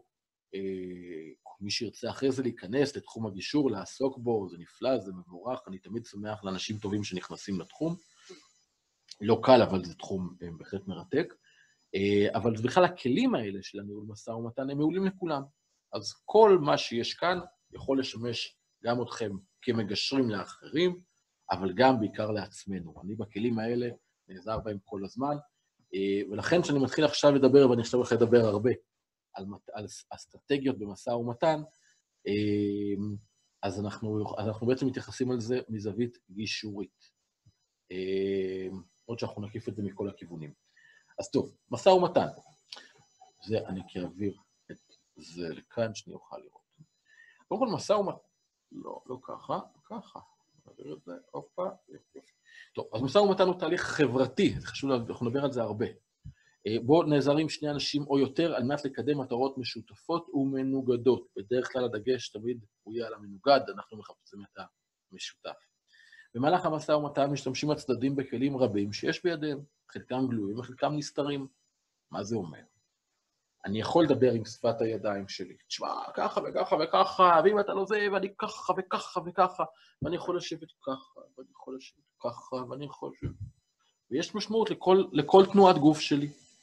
אמ, זה נראה שמוגיף התנועות שעשיתי עכשיו.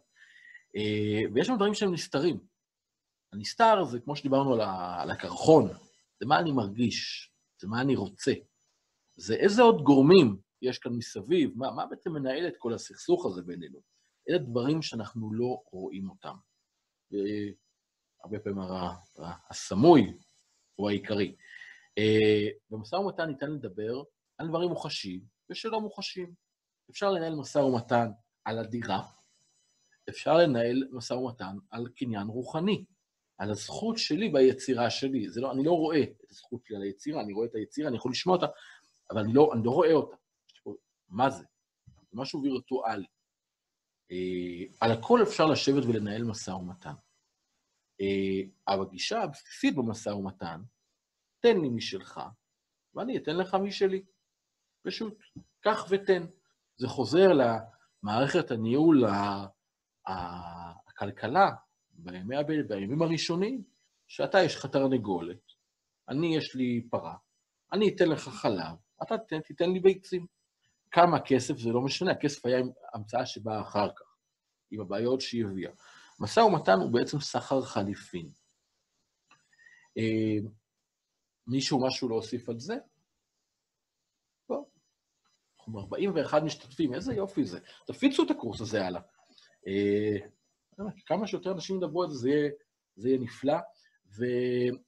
גם הייתה לי שיחה על זה עם דניאל, והחלטנו שאנחנו, כן, הקורס הוא מוקלט, ייקח לי ככה עוד איזה יום, יומיים להעלות את הכל, ואז תוכלו גם לראות את זה לאחר, לאחר מכן, ולהעביר את זה הלאה. כמה שיותר אנשים שיחשפו. זה מבחינתי, אני מעביר את הקורס הזה פעם אחת, לא יהיו עוד, זה יעבור ככה, וזה לא ביזנס. זה, זה פשוט שכולם ילמדו את השפה הזו, זה יהיה נפלא. אז תזמינו אנשים, שתפו בפייסבוק, זה, אין, אין לי פה ערך, אה, חוץ מלעשות טוב, אין, אין לי פה ערך, אה, זה, זה לא ביזנס.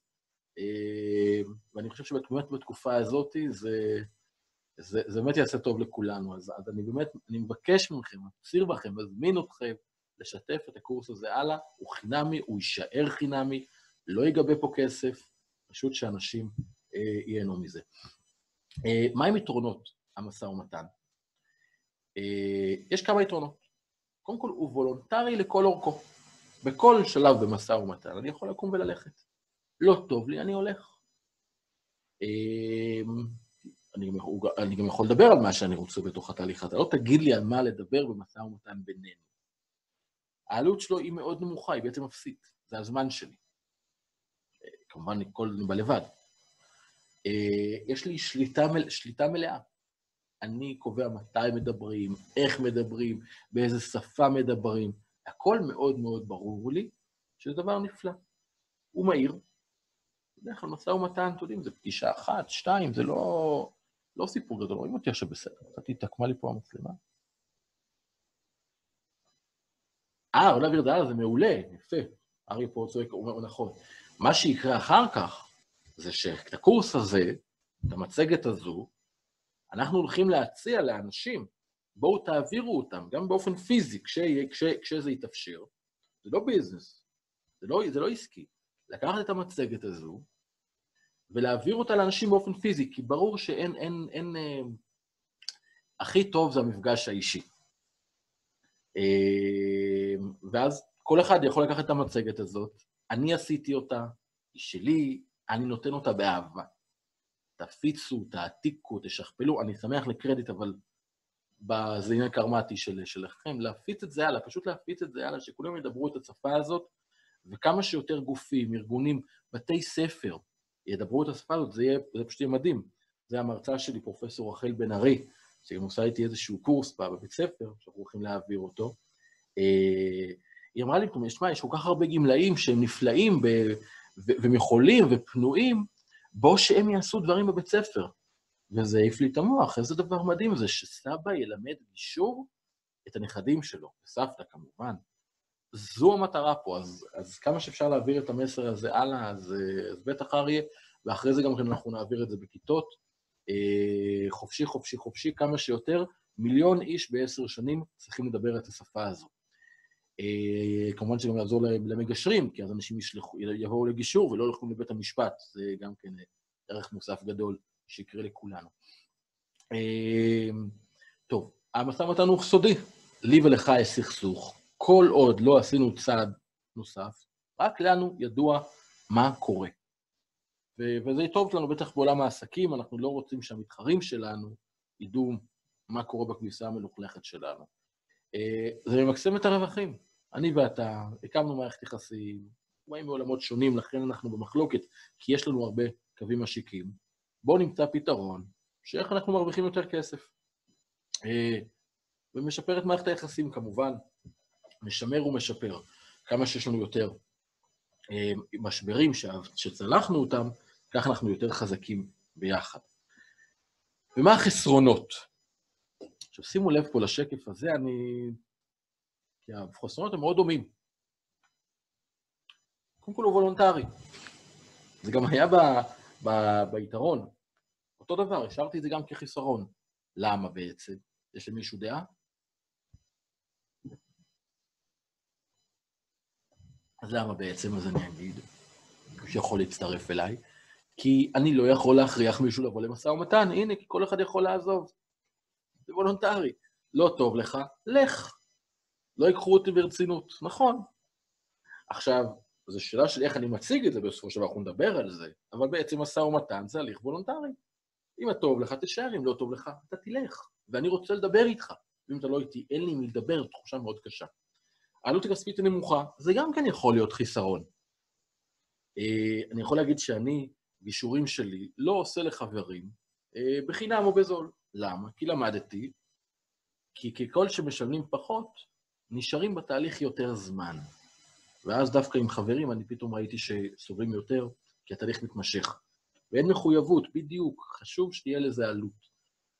אם אני בתוך משא ומתן איתך, ונוח לי במקום שבו אני נמצא, אנחנו תכף נדבר גם על דברים שגורמים לי לזרז, או לאחד הצדדים לרצות לזרז משא ומתן, אז בעצם אם אין עלות כספית, אני יכול למשוך את התהליך הזה כמה שיותר. אני יכול להגיד לך, טוב, זה, בס... זה רעיון מעולה, בואו נמשיך, נמשיך לדבר על זה. לא עולה לי כסף, אני לא מפסיד שום דבר מזה. אה, חיסרון לשפרי כוחות עלולים ליצור חיסר... אה, יתרון לח... לחזק. אם אני ואתה חזקים, אתה המעסיק שלי, או אתה חברה גדולה, אני חברה קטנה, יש לך יתרון פסיכולוגי. בית משפט אין לך את היתרון הזה על פניו, למרות שאתה תיקח עורך דין יקר, אני אקח עורך דין זול. זה יכול לייצר איזה שהם פערים בניסיון, בוותק, בידע של עורך הדין. אבל כשזה רק אני ואתה, זה רק אני ואתה. והמעמדות בינינו הם קיימים ושרירים, וצריך להתמודד איתם. אה, זה הליך מהיר. זה כתוב גם ביתרונות, אבל לפעמים אני לא רוצה הליך מהיר. לפעמים, אני רואה זוגות שמגיעים אליי, אה, ישבנו כבר על הכל, אנחנו בהסכמה, רק צריך להכין את ההסכם, לעבור איתנו, לחדד, ואז באמת הם באים, ואני באמת רואה שהם, אה, שהם באמת עשו, עשו תהליך מאוד מהיר, אבל אז פתאום הם לא בשלים, והמהירות הזו פתאום מפוצצת את הכל, כי יש צד שלא בשל להגיע להסכמה. ולפעמים צריך, המהירות היא מהשטן וצריך ללכת יותר, אה, יותר לאט. אה, יש הרבה שרלטנים בשוק שעושים נזקים, חד משמעית. אחת הבעיות הגדולות בעולם הגישור שהוא לא מוסדר, זה שכל אחד יכול להדפיס תעודה. לצורך העניין, רק שתבינו, הקורס הזה, שאני עכשיו מעביר לכם אותו, באהבה ובחינם, זה קורס גישור בסיסי, שאנשים לאחריו יכולים להדפיס תעודה, לקחת את התעודה, אומרים שהם מגשרים מוסמכים ומתחילים לעבוד. אני לא חושב שזה מספיק, זה קורס מבוא, יש עוד הרבה ידע, אבל בשוק שקיים היום, זה הזוי. בתל אומרת, זה הזוי, אני, אני מסכים. אנחנו מתעסקים פה בדיני נפשות, ו, ו, וזה מה שאנשים מסתפקים בו. אני כבר קטונתי, אחת הסיבות שאני עושה את הקורס הזה ככה, זה פשוט לחשוף את הבלוף. זה להגיד שכולם יעשו את הקורס הזה, ואז אנחנו נוכל להבין שזה לא מה שצריך כדי להיות מגשר מקצועי, יש עוד הרבה ידע שצריך ללמוד. הקורס הזה יכול לתת המון, אבל מי שרוצה לעבוד בדבר הזה, רוצה להיכנס לתוך, אה, אה, לתוך ה, ה, החיים של אנשים, לא רק במשפחה, גם בעסקים, העסק זה היסוד של המשפחה, הוא מחזיק אותנו. אתה צריך להבין עוד הרבה דברים שאפשר ללמוד אותם, הם לא, זה לא צריך פה תואר אקדמי בתוך הדבר הזה, לגישור עוד אין, אבל יש הרבה דברים שצריך ללמוד אותם והרבה פרקטיקה. אה, אז כן, אחד הדברים, אה, מה שבתל כותבת, אה, אחד השמות, דברים לא טובים שקרו לגישור, זה שאנשים הלכו למגשרים לא טובים וחסרי ניסיון. בדרך כלל זה מפשרים, לצערי כי רב, ואז הם אמרו, זה גם השופטת גדות אמרה, הבעיה של חוסר ההכשרה זה בגלל שאנשים הולכים פוגשים מגשר לא טוב וחושבים שהגישור לא טוב. וזה בעיה, הגישור מעולה. המגשרים, הרמה נמוכה. אני באמת חושב שאנחנו צריכים ללמוד, ללמוד, ללמוד, ללמוד כל הזמן. אה, טוב, החסרונות, ההליך הוא סודי. למה זה חיסרון במשא ומתן שההליך הוא סודי? כי לפעמים אנחנו רוצים לייצר נורמה. אחד היתרונות של בית המשפט, שפועל בדלתיים פתוחות, זה שאם מישהו עשה עבירה ופגע במישהו, או גנב, או רימה, בדין אזרחי, אני לא מדבר בפלילי, זה יעלה. ידעו הלקוחות העתידיים שלו, ידעו העובדים שלו, האדם הזה הוא לא ישר. כשעושים את זה בתוך משא ומתן פרטי, זה הציבור לא ידע על זה, ולפעמים זה חיסרון. אנחנו כציבור היינו רוצים לדעת אה, מי טוב ומי רע. הצלחת אמ, תהליך תלויה בתקשורת בין הצדדים. זה חיסרון מאוד גדול. אם אין תקשורת, אין, אין, אין משא ומתן. עכשיו, אנחנו גם ככה עצבניים אחד על השני. הוא פגע בי, אני פגעתי בו. היה לנו קשר טוב ועכשיו יש לנו קשר, יש לנו קשר רע. אין לי תקשורת טובה איתו. פתאום, איך אני מצפה לנהל פה משא ומתן? ולכן צריך פה הרבה כלים במקום הזה לנהל משא ומתן דווקא כשאני עצבני. כשהוא עצבני, איך אני עושה את זה? על זה אנחנו מדברים פה היום הרבה בקורס הזה, להתמודד כשהצד השני כועס ותקיף, ופועל בתקיפות, אולי גם באלימות, שמרגיש לי כאלים, איך אני מתמודד עם זה, כדי תמיד לשמור על עצמי, שאני תמיד יכול להלל את המשא ומתן הזה מהמקום שבו לי נוח. עזוב אותו, שגם, שגם לא יהיה נוח, גם כי זה עדיף, אבל שלי יהיה נוח ולי יותר נוח במשא ומתן שיש לי בו שליטה, ואני לא ויתרתי על האפשרות, על האפשרות לשלוט בפתרון, וזה תלוי בתקשורת, וזה חיסרון יכול להיות. אה, משמר ומשפר מערכות יחסים, טיפה בהלצה, אבל לפעמים יש לי מישהו שאני לא רוצה לפתור איתו את מערכת היחסים. הוא נמאס עליי, הוא מעצבן אותי, הוא מגעיל אותי.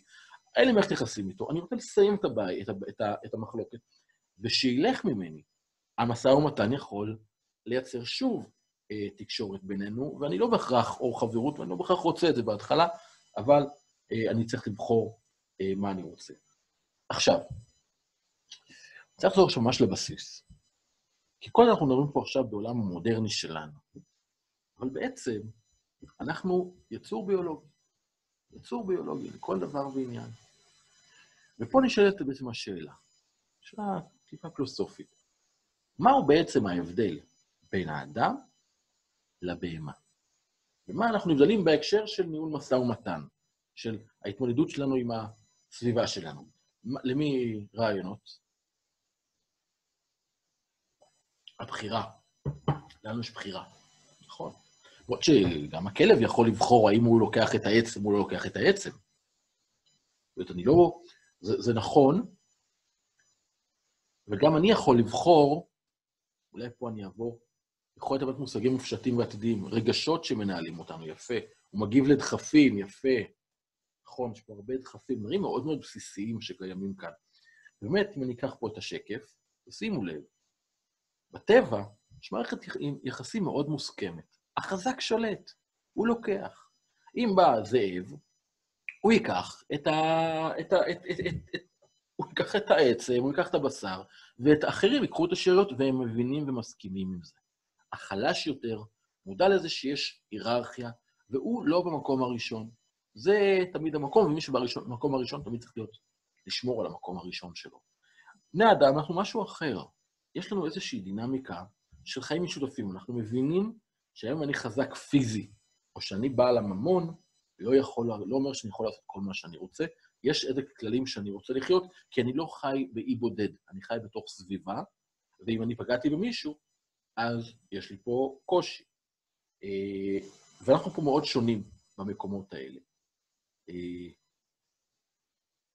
אה, זה מדורית יפה, יש לנו פוטנציאל אנושי, ואם נזכור שגם אצל האחר יש אנושיות, אז אפשר שמותר האדם מן הבהמה ינצח אולי. יפה, יפה. אמ, טוב, אני מעביר אותנו עכשיו לסרט נחמד, שמדבר על פירמידת הצרכים של מאסלו. אה, מאסלו היה פסיכולוג אמריקאי, יהודי, שבעצם קבע איזשהם פירמידה של צרכים שאדם צריך שיהיו לו, שיתקיימו, כדי שהוא יוכל אה, להתקדם אל עבר הגשמה עצמית. אז קחו כמה דקות, סרטון נפלא, אה, הנה זה מתחיל, אם נצליח. זה סרטון, מה דעתכם? יש מישהו משהו להגיד על, ה... על מאסלו? איזה דבר, זה נשמע, זה נשמע, הפשטות שבתוכו היא, היא, כל כך, אה, היא כל כך חשובה, כן, אני מאוד אוהב את הסרטון הזה גם כן, כי בעצם, אבל הוא כל כך, כל כך חשוב.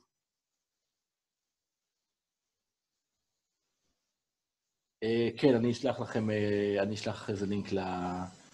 בשלישי והרביעי. יש פה כמה שלבים, אפשר להוסיף פה גם כן את ה... הבסיס של הגשמה עצמית, שזה התופעה, מה שאנחנו מחפשים למעלה. שם אני חותר, להיות, להרגיש שאני חי ומגשים את עצמי. אבל אני לא יכול לעשות את זה בלי שהשלבים התחת, התחתונים אה, יתקיימו. אם אני רעב, אני לא יכול להתקדם קדימה. לכן אני לעולם לא אנהל משא ומתן רעב. זה דבר מאוד בסיסי, זה בכלל מדבר איתי לא בדיאטה, זה דבר מנגנון בהישרדות שלי. רעב חושב פחות אה, יצירתי, פחות אה, חלק, פחות חיובי מאשר שבע. אה, נכון, כמו שנכון, דרור, ככל שהדברים הבסיסיים מתקיימים, אני יכול להתחיל לדבר למעלה. מה קורה, אגב, בגירושים? זו דוגמה קלאסית. יש אחד שכבר אמר, אני, כדי להגשים את עצמי, אני חייב לצאת, אני חייב לצאת מהזוגיות הזו, מהפורמט הזה, אבל זה משנה עבורי את כל היציבות. זאת אומרת, ההגשמה העצמית שלי היא לא יכולה להתקיים אם אני לא אדע איפה אני מתגורר. הצד השני, שפתאום נכפה עליו הרבה פעמים כזה שינוי, כל יסודות חיים שלו מתערערים, הוא לא יודע איפה הוא יתקיים. הדבר הזה מכניס אותנו למצבים אבולוציוניים ממש. התגובות הן בלתי נשלטות. אנחנו כמו אה, חיות בג'ונגל. תכניסו על זה את השיח המשפטי, בכלל יצרנו פה מתכון לקטסטרופה. תודה רבה, נעמי. אה, הנה, נעמי שמה פה את הלינק, כולם קחו, אה, תשתפו, תפיצו, זה, זה, זה, זה נפלא. אה, אז אנחנו צריכים לזכור, בכל משא ומתן, גם כשאנחנו חושבים שיש פה משהו מאוד הגיוני, אנחנו צריכים לוודא, או שהשיח הוא מאוד על משהו הגיוני, אנשים בתוך קונפליקט, הם, המאסלו מאוד מאוד מאוד אה, בא לידי ביטוי אצלם. עכשיו, איך הוא בא לידי ביטוי בעצם? פה זה מאוד מעניין. כי בעצם כשאני מדבר עם מישהו על המקום החרדתי שלו, מקום שבו הוא אומר, רגע, תשמע, אני לא יודע איך אני סוגר את החודש, אתה, אתה עושה פה עכשיו עסקים, אתה רוצה ממני כסף, אתה רוצה השקעה, אתה רוצה לעשות עבודה. אני בלחץ איך אני סוגר את החודש, זה מאוד רלוונטי עכשיו לימים האלה שלנו, עצמאים ושכירים, כולם פה, מיליון איש פה שלא יודעים איך הם הולכים להתנהל כלכלית. זה מחזיר אותנו למקום מאוד הישרדותי, אני גם חושש מזה. זה, זה המקום שהכי מטריד אותי, שאנשים באמת ירגישו חוסר ביטחון ויציבות, זה עלול לגרום באמת לעלייה ברמת הפשע ולהקצנה בהרבה מאוד דברים, בטח אלימות במשפחה. פה יש בעיה שהמדינה צריכה לטפל בה כמה שיותר מהר. הכלכלה פה מאוד מאוד חשובה לביטחון שלנו. ואם אנחנו אז מבינים שיש פה שינויים אה, אבולוציוניים שהופכים אותנו בעצם, חזרנו לאדם מהבהמה, אז האדם שפועל בסביבה מאוד ברורה, מעוניין לכללים ברורים, אבל ברגע שיש פה סכנה לביטחון שלי, לכלכלה שלי, אני פתאום חוזר להיות כמו הכלב, אותו האדם, כמו, כמו, כמו הבהמה. אני חוזר את אותו אדם אה, בראשיתי. וזה מפעיל לנו, עצם זה שאדם נכנס למנגנון הישרדותי, גורם לנו לפעול באחת משלוש, משלושה דרכים, שלוש דרכים. fight, flight, freeze. ה-FFF. עכשיו, מה זה אומר? כשאני נכנס לתודעת הישרדות, נכנסים לי לפעולה בגוף מנגנונים שאני לא מכיר אותם בדרך כלל. אלה מנגנונים הישרדותיים. מנגנונים שהיו קיימים אצלנו במבחנה האבולוציונית. אה, כי אנחנו עד לפני לא מעט שנים עוד היינו במצב הישרדותי, עוד איימו פה לזרוק אותנו לים מדי פעם. אה, עכשיו אנחנו כבר לא. היום אנחנו אולי קצת יותר מרגישים בימים האלה של הקורונה, אבל אנחנו לא יודעים להתמודד הרבה עם התחושות ההישרדותיות האלה, בעיקר דור ה-X עד דור ה-Y. ובו היום, כשיש לנו פה מחלוקת, אנחנו פתאום כן מרגישים את זה.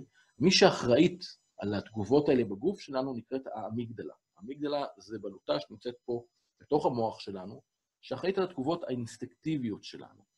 והיא, כשהיא מרגישה שאנחנו בהישרדות, הליך גירושין למשל, או, או מאבק עסקי גדול, חוסר יציבות תעסוקתית, דברים שמכניסים אותנו למצב הישרדותי, גורמת לנו האמיגדלה לפעול באחת משלוש דרכים. flight, או שאנחנו פשוט בורחים. לא מדברים, בורח. לא כל כך אפשרי בימי הקורונה, אולי פיזית, אפשר תודעתית, אני הולך לחדר, אני מתכנס, נכנס לדיכאון, אני, אני לא מדבר עם אף אחד, אני לבד עם עצמי. flight, ה fight, סליחה, הבנתי, ה fight זה אני נלחם, אבל בסדר. ה flight, אמרתי, אני בורח. fight, אני מתחיל להילחם. עכשיו, מה זה אומר להילחם? זה לא אומר שאני נלחם למען להשיג את המטרה.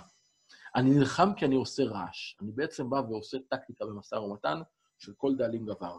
ככל שאני צועק יותר חזק, אני יותר מפחיד את, את הצד השני. ההמשלה לזה, זה נגיד אני הולך ביער ורואה דוב. האדם הקדמון הולך ורואה דוב. הוא יכול או לברוח לפלייט, להגיד אה, ולקוות שהדוב רץ יותר, יותר לאט ממנו, או לחילופין שיש איתי עוד בן אדם שרץ יותר לאט ממני, שאני משיג אותו, זה מה שחשוב לי. אז זה ה flight. ה fight, נגיד אני אקח כמה ענפים ואעשה אה, כזה ברעש, או לא, לא, אל ת... שהדוב לא ייבהל, יחשוב שאני שלושה דובים ויברח. freeze, אני קופא. אני פשוט קופא במקום, מחכה שהדוב יעבור. אותו דבר זה גם אנחנו. אני תקוע, אני לא זז. אני לא יודע להחליט מה יקרה. אני לא יודע מה אני רוצה. אני פשוט רוצה שהמצב הזה יעבור, ואין לי מה לעשות, אז אני פשוט עומד במקום. כל מי שעבר הליכי גירושין מכיר את שלושת המצבים האלה. זה מצבים מאוד בסיסיים, הישרדותיים, אני נתקל בהם יום-יום. הפתרון שלהם, אגב, הוא לדבר על העתיד. העבר הוא עבר, אין לנו מה לעשות איתו. העתיד הוא פתוח לחלוטין, ושם יש לנו עוד המון אפשרויות. ואם אני מתחיל לראות את העתיד, ואני רואה בו את ההזדמנות, אני רואה בו את היציבות, אני רואה פה את ההתפתחות, אני רואה את ההתנהלות הכלכלית ואת היציבות והדברים שיתנהלו בצורה ברורה, אז אני כבר לא ארגיש הישרדותי, והמנגנונים האלה שתוקעים אותי במוח ישתחררו. ככה. ולכן כל פעם שאנחנו מדברים, מרגישים משהו הישרדותי, תוכנית עבודה קדימה. לדבר על העתיד. לבנות תוכניות עם בן הזוג שלנו. ככל שנעשה יותר דברים בעתיד, נוכל לעבור את, את תקופת ההישרדות בצורה מיטבית. אז זה ה-FFF, אה, רלוונטי בהמון המון תחומים בחיים. יש למישהו משהו להוסיף על זה? דוגמה בחיים, משהו? אוקיי. טוב. בואו נראה קצת עכשיו איך עברו פעם, אם אני יכול flight להדגים, להדגים שוב, איך לברוח, flight זה פשוט אומר שהוא בורח, זה פשוט נעלם, אני, אני לא מתמודד עם הבעיה, אני פשוט אה, יכול ללכת להיכנס לדיכאון, להיכנס אליי לחדר בימים שכאלה, אה, להיכנס לך למיטה, לא רוצה לדבר עם אף אחד. אה, בעולם שבו אנחנו לא עם הקורונה, אני פשוט אעלם, אני עושה גוסטינג, אני פשוט לא מדבר, אני הולך, אני, אני לא רוצה להתמודד עם הבעיה הזאת בכלל. ההדחקה, נכון, זה, זה, זה, זה, זה מה שזה. אני לא יכול להתמודד, אבל זה ברור שאני לא יכול להתמודד. אני לא יודע איך אני סוגר את החודש, מה אתם בכלל רוצים לדבר איתי עכשיו, בעולם הגירושין, על כספים, מזונות, זמני שהייה? אני לא יודע איך אני חי, כל העולם שלי התהפך. אני מרגיש מאוד מאוד מאוד עכשיו בחרדה קיומית. עד אשר לא ארגיש שאני לא אה, בשיחה, במקום, במקום קיומי, אני לא יכול להתמודד עם הדברים. לכן, בתוך ניהול משא ומתן, מאוד מאוד מאוד חשוב לדבר על העתיד. בשיחה זה קורה כשמישהו פשוט לא מקשיב, המחשבה שלו הולכת למקום אחר נכון. עכשיו, אם הוא הישרדותי, זה, זה, זה קורה משם. יש גם אנשים שהמחשבה בורחת, כי ככה המבנה שלהם, גם נדבר על זה גם כן. במצב של תקיפה ברחוב, בריחה היא יותר ברור לחלוטין, כמובן שמישהו בא ותוקף אותי, זה, זה יכול להיות... האמת היא, יכול להיות שהתוקף הוא רץ יותר מהר, יכול להיות שהוא רץ, אני לא בטוח, זאת שאלה, יש פה כמה מנגנונים. כשאני נוסע באוטו ואני רואה רכב מגיע ממול, אני יכול לסטות ואני יכול לעצור ואני יכול... זה לא בהכרח, וזה, אני כמובן לא התנסיתי, אה, אבל מספרות נפגעות תקיפה מינית שהן פשוט קפאו. אז זה מנגנונים הישרדותיים, אה, לא בחירה, אנחנו לא בוחרים בהם. זה לא שאני עכשיו אגיד, אוקיי, מה נכון לי לפעול? לא שואלים אותי. הגוף שלי מחליט.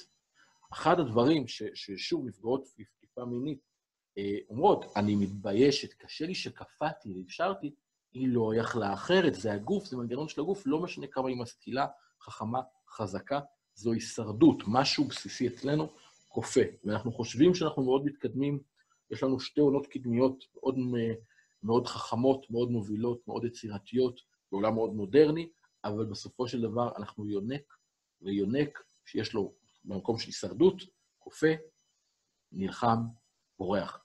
זה הסיפור. אה, הנה, נכון, הנה, כמו שדורית אומרת, העניין הוא שאנחנו מגיעים עם מנגנונים הישרדותיים. גם כשאנחנו לא במצב הישרדותי, המערכת שלנו חושבת שזה הישרדותי. נכון, זה מה שהמגדלה עושה. לא לוקחים סיכונים. חשש להישרדות, הישרדות. ובהישרדות מגיבים באחד משלושת האפים. אמ, עכשיו, בעבר, כשכל העולם היה הישרדותי, הדברים היו גם מאוד ברורים. בואו נקפוץ רגע, נחזור רגע בשנים. אה, התרבויות היו מאוד פטריארכליות ומאוד מסורתיות. היה מי שמחליט, לאדם הפשוט אין זכות החלטה.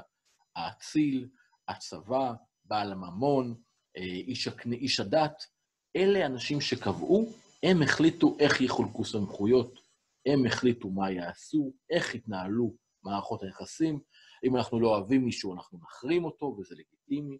אם אנחנו רוצים לקדם מישהו, אנחנו נקדם אותו. האדם הוא הבחירתו של האדם, אין לו הרבה בחירות.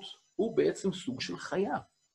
עכשיו, תשימו לב שכל הדבר הזה, הוא לא היה, זה לא מאות שנים אחורה. לא מאות שנים אחורה. בעצם, אתם יודעים, אומרים על בעולם המשפחה, אה, כל המנגנון הזה של משפחה גרעינית, זה דבר שהתחיל בערך לפני 60-70 שנה, מבערך מלחמת העולם השנייה.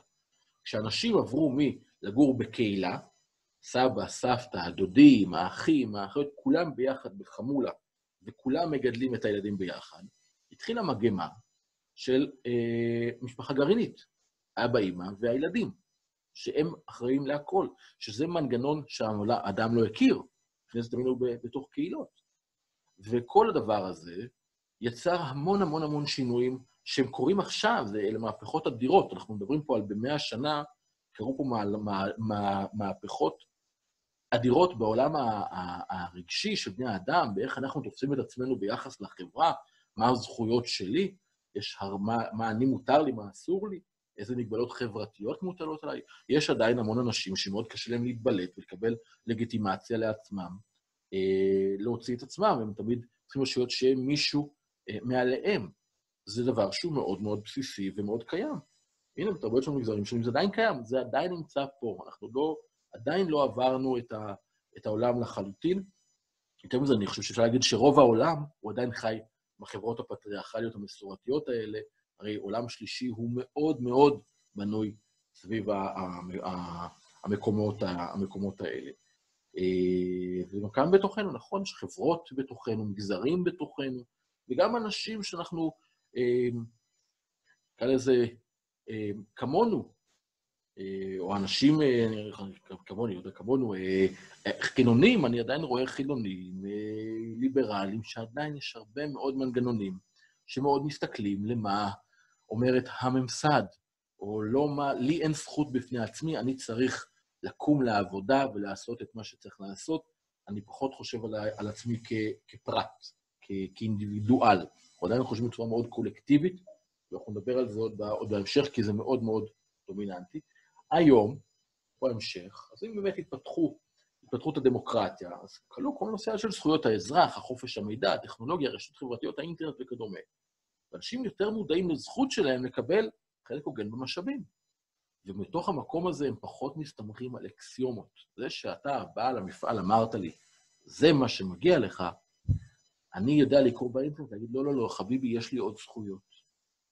והדבר הזה מייצר גם כן כל מיני אה, התנגשות רצונות, התנגשות יבשות בין ממסד, שתמיד נוח לו להיות במקום, וממסד גם יכול להיות בעל הממון לצורך העניין, אה, לייצר, אה, שיש לו תמיד את הקושי הזה, לייצר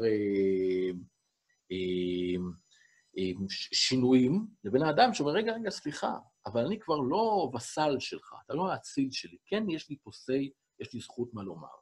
וכותב פה יניב, תפקיד המגשר הוא להוות מודל לחשיבה ועשייה מסוג אחר, זה מה שאנשים יכולים, יכולים ממנו, שאנשים יכולים ממנו, נניח, לשאוב השראה ולשנות את ההתנהגות. בוודאי, המגשר, התפקיד שלו, אנחנו נדבר פה, אנחנו נדבר על המודל של פישר ויורי, באמת להיכנס ולהראות איך אנחנו עובדים עם כל הדבר הזה.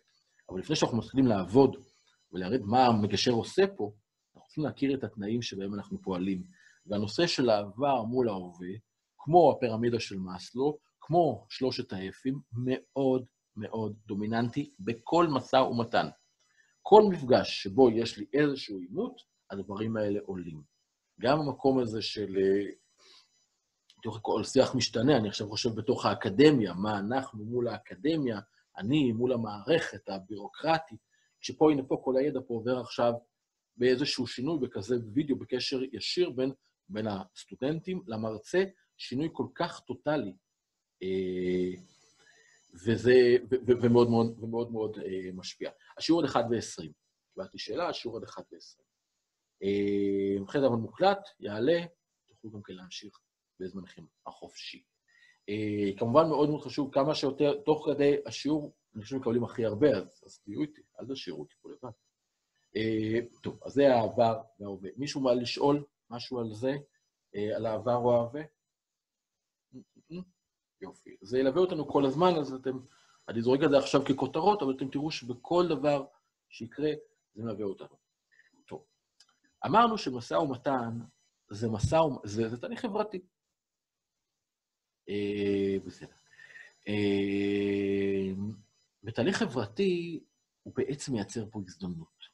כמו שאנחנו כאן עכשיו, שזה שוב מחזיר אותי לשאלת ה... איך נעשה סימולציות בכזה פורום. אני מזכיר לכם שאני אשמח לקבל רעיונות איך מייצרים סימולציות בכזה פורום. גם אני פה, יש לי פה למידה לעשות. אז אם יש למישהו מחשבות, מישהו מעולם התיאטרון, התרבות, אולי הטכנולוגיה, אולי יש לכם מחשבות, אז, אז אני אשמח אה, לעשות בסימולציה. אנחנו נצטרך בעצם שיהיו שני צדדים שיקבלו ממני מראש סיפור.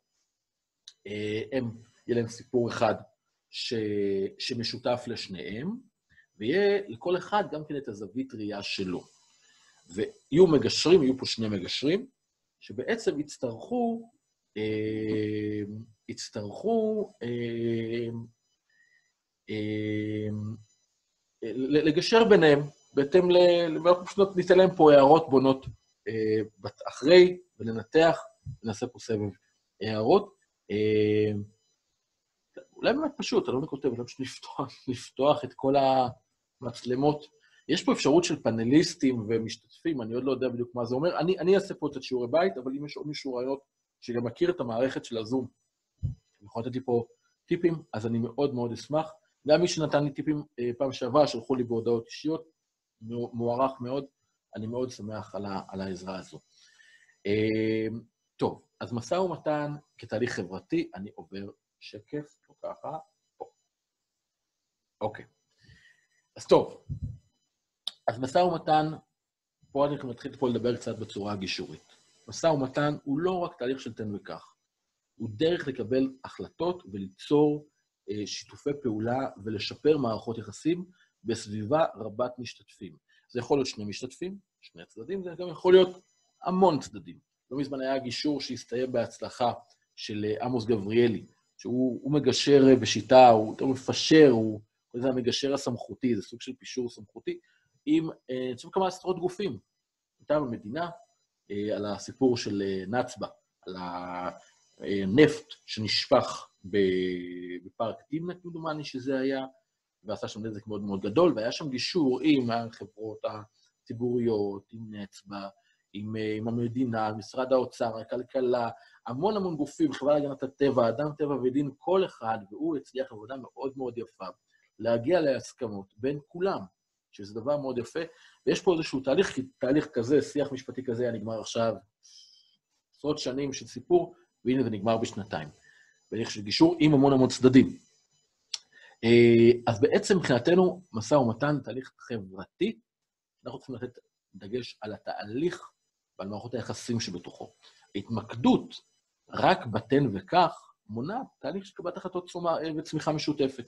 מה זה אומר? זה אומר שכל שאני מתחיל עכשיו לתת את הדגש על הפן הפרוצדורלי, על ההיבטים המשפטיים, על ה... מה הצדדים אמרו, וכל ה... נקרא לזה נוצות הטווסים שמסתובבות לנו פה, כל אחד עם השופוני שלו, אנחנו לא מצליחים להגיע לשום דבר. אנחנו לא עושים פה תהליך, אנחנו רק בעצם מנהלים משא ומתן כוחני על תן לי ותן לך. כי זה מעלה את עניין האינטרסים, נכון? עניין קבלת זכויות. יונתן כותב, בדומה לקבלת זכויות לקהילה, כזו או אחרת, שינוי אינטראקציה הנהוגה תחת מציאות אחרת. מה זה אומר, אם אתה יכול קצת להסביר? זה, זה, סיכנת אותי עם הניסוח הזה. רגע ליונתן להגיב. לאן אני אתן? יונתן, אני רוצה שנפתח לך אולי את המיקרופון, שתסביר את זה, אני אעשה פה איזה ניסיון כזה. אמר בקהילה להט"בית, אוקיי, אולי, איך אני יכול לפתוח את יונתן?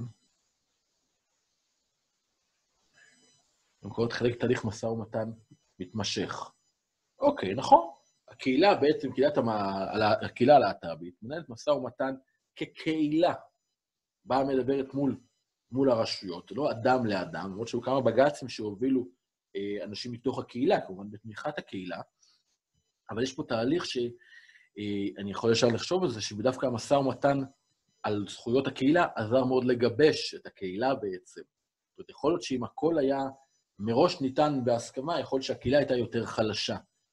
ובמקום שבו קהילה עם אנשים שיש להם באמת צורך רגשי, כי לצאת מהארון דבר מאוד מורכב, אה, הגיבוש הזה של הקהילה יצר חממה לאנשים שצריכים לצאת לדרך. זאת אומרת, יכול להיות באמת שעצם הניהול משא ומתן של הקהילה פה חיזק, חיזק אותה ושיפר את מערכות היחסים בתוך הקהילה. אז באמת, אה, דוג, דוג, דוג, דוגמה יפה, ובהחלט משא ומתן מתמשך שלא, שלא נגמר. ניתן לשנות את דפוס הפעילות של הצדדים במשא ומתן על ידי, על ידי רכישת אה, מיומנות, תודה רבה, נתן. אה, רכישת מיומנות במשא ומתן לא צריך לוותר על ערכים אישיים. עושה פה אמירה שאני פה מוסיף. אה, היכולת שלנו לנהל משא ומתן מאפשרת לנו לשנות לצד השני את דפוסי הפעילות שלו. אני יכול, כשמישהו בא לתקוף אותי, אגרוף, אני יכול לבחור לשים אגרוף מולו. אני יכול. אני גם יכול לזוז הצידה. אני גם יכול לתפוס אותו בצד ולהזיז לו את היד מכאן. תנסו את זה לעצמכם, ותראו שכמה שהוא ידחוף, תמיד אני יכול להזיז אותו. מה זה אומר? זה אומר שאני לא חייב להיכנס לעימות. הנטייה שלי, שהיא באה ממקום גם כן מאוד אבולוציוני, כשתוקפים אותי, אני נעמד. אם הוא שווה לי. אם הוא אדם שהוא חזק ממני, אני ה-FFF, יכול להיות שאני אתקוף, יכול להיות שאני אקפא, יכול להיות שאני אברח. אבל אם הוא אדם מולי, אז ככל הנראה, אני מול האדם הזה יכול להתמודד, ואני הרבה פעמים, זה הטוסטסטרון שבנו הגברים יכול לדבר. לא, מה אתה פתאום בא לי ככה? מה פתאום? אה, מה נראה לך? אבל במקום הזה כבר יצרתי עימות. אם אני יכול לבחור ולהגיד, רגע, אוקיי, תקפת אותי. איך אני מגיב? שוב, הפרשנות, אני חוזר פה למודל אפרת. אם אני מפרש את זה במקום שלא, אז הוא תקף אולי, למה אני צריך להשתתף בהתקפה? מזכיר לי שפעם הלכתי ברחוב ומישהו צעק לי, צעק לי על אימא שלי. היא הבן, אתם יודעים מה. עכשיו, אימא שלי ברזילאית. אמא שלי אדם מקסים וחי, אני לא יודע. אתה יודע מה עשיתי? הלכתי. אז הוא אמר, כי יש לי בחירה. אם אני אוהב אותך, אם את תראי את זה. אה, מיושם בטייצ'י, נכון מאוד. לקחתי את זה מהטייצ'י למען האמת. באמנות הלחימה אנחנו באמת בוחרים איך אני מגיב לצד. זה, זה אחת החומות הגדולות, אני חושב, ממה שהיכרותי באמנות הלחימה, המקום הזה. במילים, אני יכול גם כן לפעול באותו דבר. באייקידו מדברים על זה הרבה בעצם, יש הרבה מהדמיון, גם בטייצ'י, אני מניח. אה, אני יכול לבחור כל הזמן איך אני מגיב, וזה דבר מאוד מאוד מהותי. אה, אז זה תהליך חברתי, חברתי. עכשיו, התהליך החברתי הזה, שם יש הרבה פעמים המחשבה, אבל אולי הוא לא יצליח. ונשאלת השאלה, האם משא ומתן שמתנהל אה, בין צדדים, האם הוא חייב להיגמר בהסכם? מה דעתכם?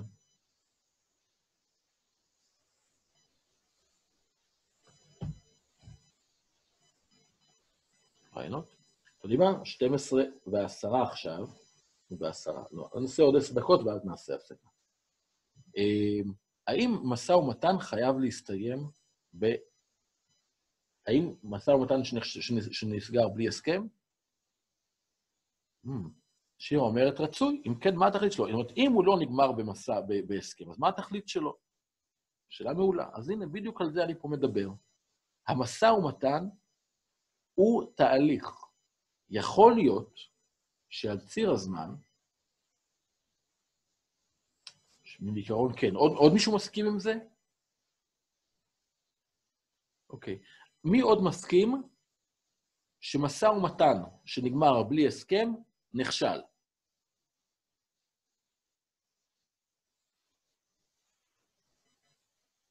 בוא נעשה ככה, מי שחושב שמשא ומתן שנגמר, ב, ש, שנגמר, שנגמר ב, בלי הסכם יכול להיחשב כהצלחה, שירים יד. יש לכם פה פשוט להרים יד, בואו נראה נשתמש באופציה הזאת. שמשא ומתן שנגמר בלי הסכם יכול להיחשב כהצלחה. כמה הרימו את היד? שבע, שמונה, תשע, עשר, 11. שמשא ומתן בלי הסכם, הוא עדיין יכול להיחשב מוצלח. 11 אנשים הרימו את היד. עשרה אנשים, הורידו. אוקיי, עשרה אנשים. תשעה, מורידים. שבע, וואו. אוקיי. שמונה. התיישרנו על שמונה. אז אני אגיד לכם ככה, עצם קיום המשא ומתן היא הצלחה בפני עצמה. למה?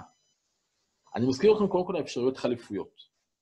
עצם זה שאנחנו מנהלים משא ומתן, אנחנו מונעים מהצדדים להגיע לעולמות אחרים.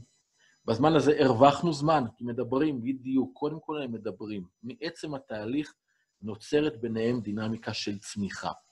האם הכלים שעושים את זה במקום טוב, הם נעשים בצורה נכונה?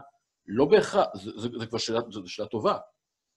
אבל יכול להיות סיטואציה שזוג, שאנשים, סליחה, הגיעו למחלוקת והתנהלו בתוך משא ומתן, לא פתרו את המשא ומתן, אבל עצם זה שדיברנו, ירדה בינינו הדמוניזציה.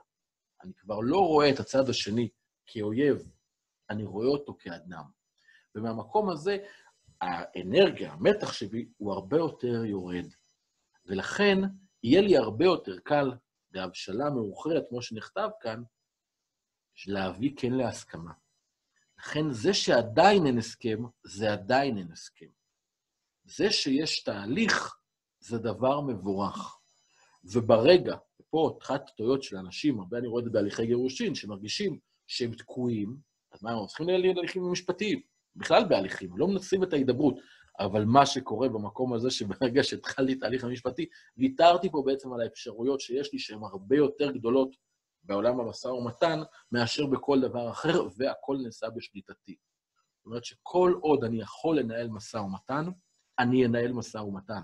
אני לא אוותר על הזכות הזו, גם אם זה אומר שבינתיים אין לי הסכם.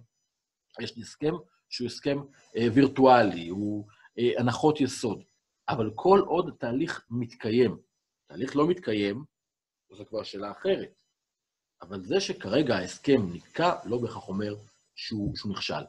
אה, אוקיי, אני אעבור קורות.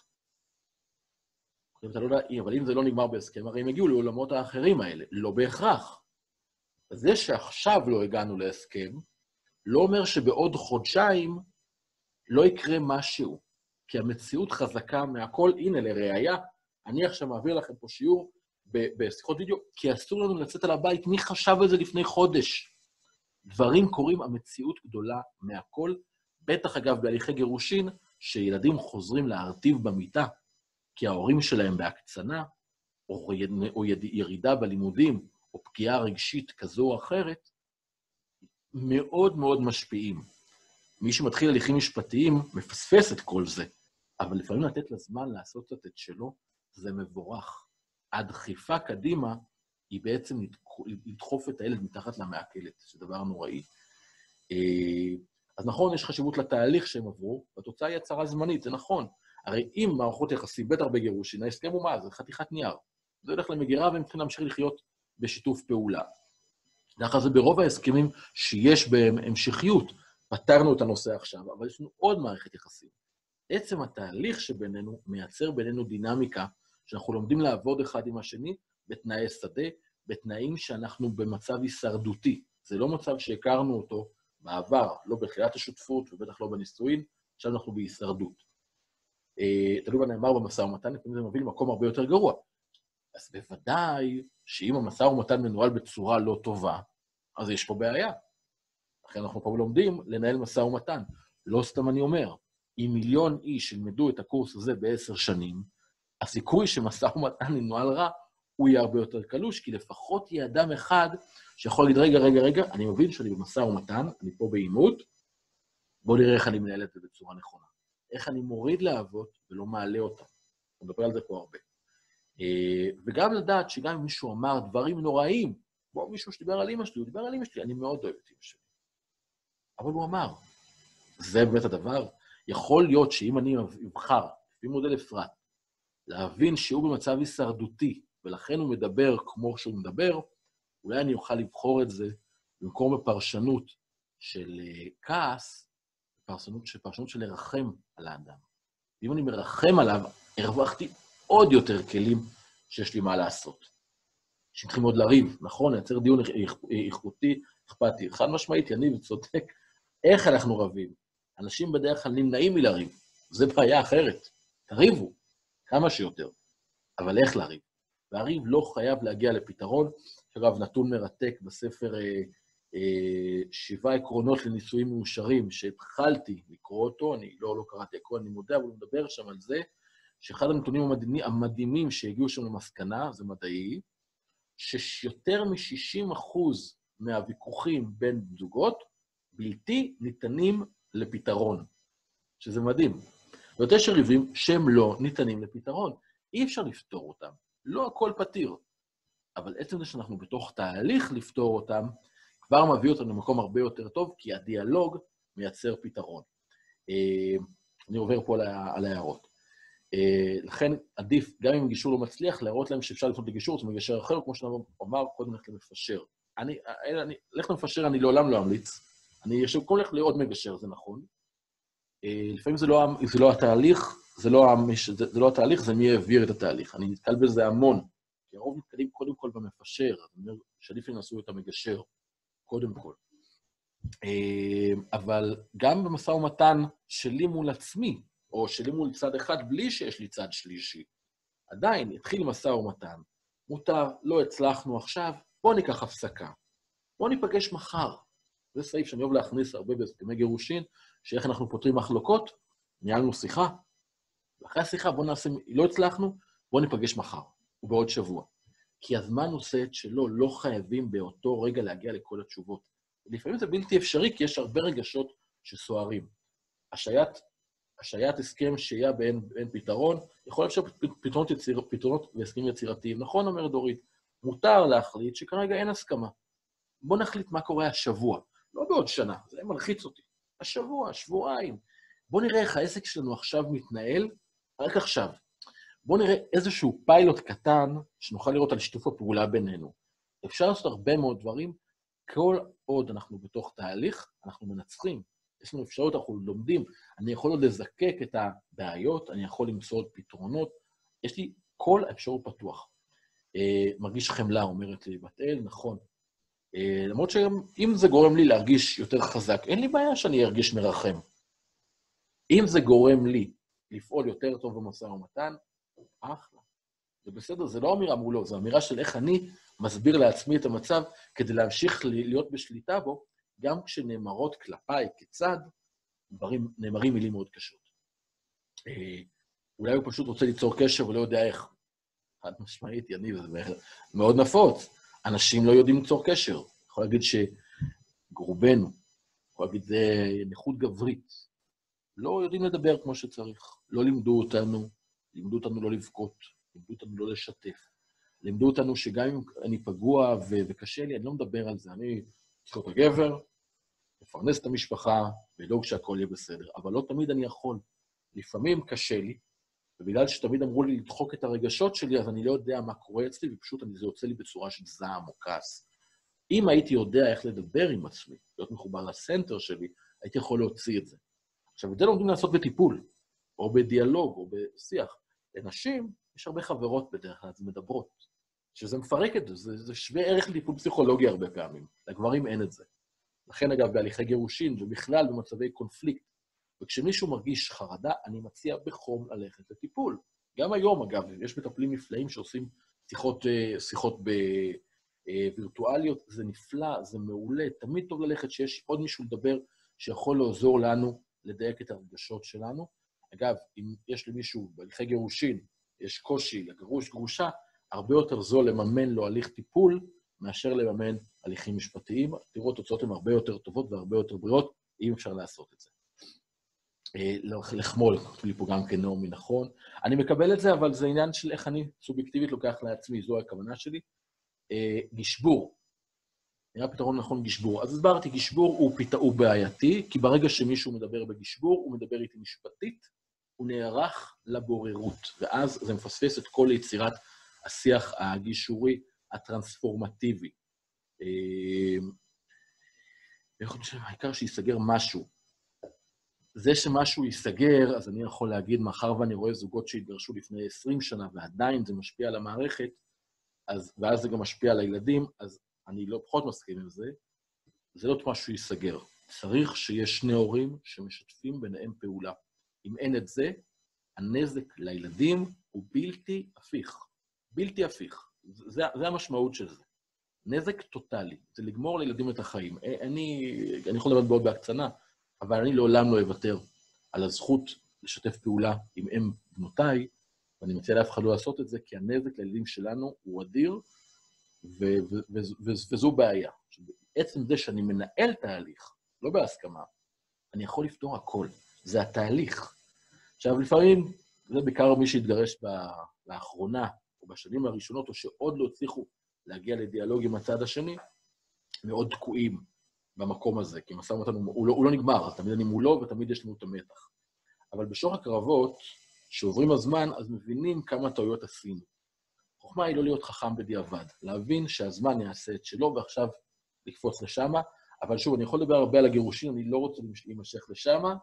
אה, אם יעלה ציפייה, כי יש פה אנשים שבאים מתחום הזה, אה, לעשות שיחה על זה, אז אני בשמחה רבה. אה, אפשר לתאם לימים קרובים, ואני אעשה בשמחה מפגש פאנל על גירושין והתמודדות בתקופה הזאת. אחת הבעיות, אומרת שירה, שעד כל מהיר נזיל מיידי, אנחנו רוצים זמינות ותוצאות מיידיות. נכון. עכשיו, פה מה המדהים? המדהים ביותר הוא שהליך, כל הליך שהוא לא משא ומתן, הוא הרבה יותר איטי, הוא הרבה יותר יקר, הוא הרבה יותר קשה. המשא ומתן שאנחנו עושים הוא הכי קצר הרי. כי אם לא הגענו פה להסכמה בתוך דיאלוג בינינו, מה, בבית משפט אנחנו נפתור את זה? זהו, עוד שנתיים הרי. לכן, תמיד תמיד פה המשא ומתן הוא האידיאל. יש פה בעיה של שיווק. יש פה פשוט בעיה של שיווק, יש המון כסף שדוחף עולם המשפט, עולם הגישור, אין לו בו תקציבים, אף אחד לא שם בו כסף. יש שני גופים אה, או שלושה שמייצגים את המגשרים, כולם וולונטריים, כולם בהתנדבות, אין תקציבים, אף אחד לא מקדם את כל, ה, את, את כל ה, את, את, את תחום הגישור, וזו אחת הבעיות באמת הגדולות. אמ, אשמח לפאנל, אז אה, בשמחה, אלונה, אני... קשה לי לשווק את הדבר הזה, אני מודה, אם מישהו מזמין, אני בשמחה מגיע. אה, לא לכל, הד... לא לכל הגברים, אני, נכון, לא, אני לא דיברתי על כל, אני לעולם לא מדבר בשחור לבן, אבל רוב הגברים, יש לנו קושי אה, להתבטא. אה, פספסתי מישהו? גם השופטים הפכו למגשרים, לא מחליטים, הבעיה אמיתית. אה, שופטים, אגב, לא רוצים להחליט, זה תמיד היה ככה. אף אחד לא רוצה להחליט במשפחה, כי מבינים שכל החלטה היא רעה. כי אם מישהו יקבל החלטה כנגדו, הוא ימצא מקום אחר לייצר אה, קושי. כל עוד ההורים לא פותרים את הבעיה, אף אחד לא יעזור להם. לכן אנחנו צריכים לעזור תמיד לצדדים, לקבל, להיות בתהליך שיפתור להם את המחלוקות. כל עוד אין להם את זה, אין לי מילים. הנזק הוא פשוט, הוא נורא. אני מדבר הרבה עם פסיכולוגים על זה, הנזק הוא בלתי הפיך והוא פשוט נוראי. אה, יש פה את הילד ישראלי שיוכל לדבר על זה רבות, הנזק הוא פשוט איום ונורא. טוב, אז עכשיו אני חוזר למשא ומתן. האם משא, אמרנו, האם משא ומתן, רגע, אמרנו עושה הפסקה, לא? מה השעה שלנו עכשיו? אה, שש עשרה, בואו נעשה רגע איזה הפסקה, אני חוזר אחד אחורה. אה, עשר דקות הפסקה. הנה, הילד פה, כל מי ששואל על הילדים, אז אני ממליץ עליה. אה, השעה 12.23, 12.33, נפגשים. יאללה, תעשו קפה. אני יוצר לי פה רגע את הוידאו. 12.33, אנחנו נפגשים.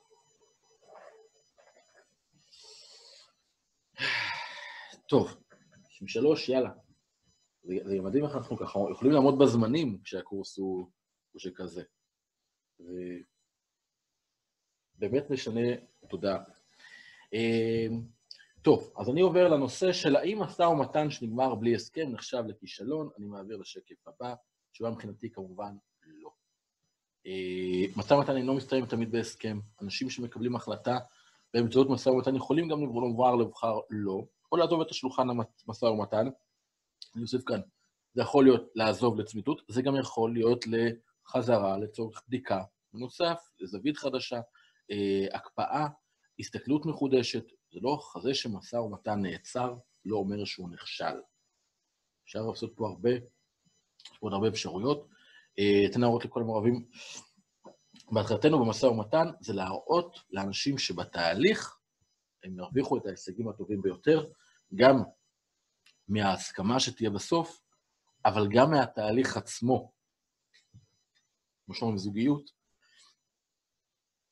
זוגיות אינה ההסכם. זה שהתחתנו לא אומר שיש לנו, שסיימנו. אחת הטעויות הגדולות. זה שהתחתנו לא אומר שזה נגמר. זה אומר שזה מתחיל. אנחנו מתחילים פה בתהליך של כל הזמן ריקוד משא ומתן. כמו כל החיים, זה בעצם משא ומתן. אה, הרימו פה את היד. עכשיו ראיתי שהרימו את היד, ואני רוצה להבין מה זה כשמישהו פה מרים את היד, ניקח מכאן, מה זה אומר שהרמתם את היד? אה, דנה ונעמי, הרמתם את היד. יש לכם משהו שאתם רוצות לומר, לשתף? אוקיי. טוב. מישהו, אני מבחינתי מישהו מרים את היד, זה, יש לי משהו להגיד, אז אני אשמח, ואם תרצו שנפתח לכם את המיקרופון, גם זה אפשרי, אפשר לעשות את זה. אז אה, זהו, אוקיי. טוב. אה, המשא ומתן בעצם יכול, כשאנחנו מנהלים עם מישהו משא ומתן, פה ככה לאט לאט מפרקים פה את ה... מקלפים את הבצל מכל הנושא הזה של משא ומתן, הוא בעצם יכול להתנהל בשני מישורים. יש משאים ומתנים על ההווה, שבעצם יש לנו עכשיו סכסוך שקורה, או סכסוך ש... ש... שאנחנו רוצים למנוע אותו עכשיו, משהו שקורה, אבל זה עכשיו, אנחנו רוצים עכשיו להיפגש על זה. ויש משאים ומתנים שהם עתידיים, דברים שאנחנו רוצים לשתף פעולה לעתיד, או למנוע משהו לעתיד. אבל אלה שני המישורים. חסר פה כמובן העבר. עכשיו, אני... הכל לגבי תהליך המשא ומתן שבעצמו הצלחה. אה, אוקיי, סליחה. אז אני, אני אנסה לשים לב, כשמישהו מרים את היד, אני אנסה להרים יותר מהר. אני אשים לב, לב יותר מהר.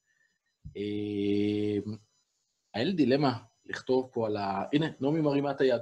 נעמי, למה את מרימה את היד?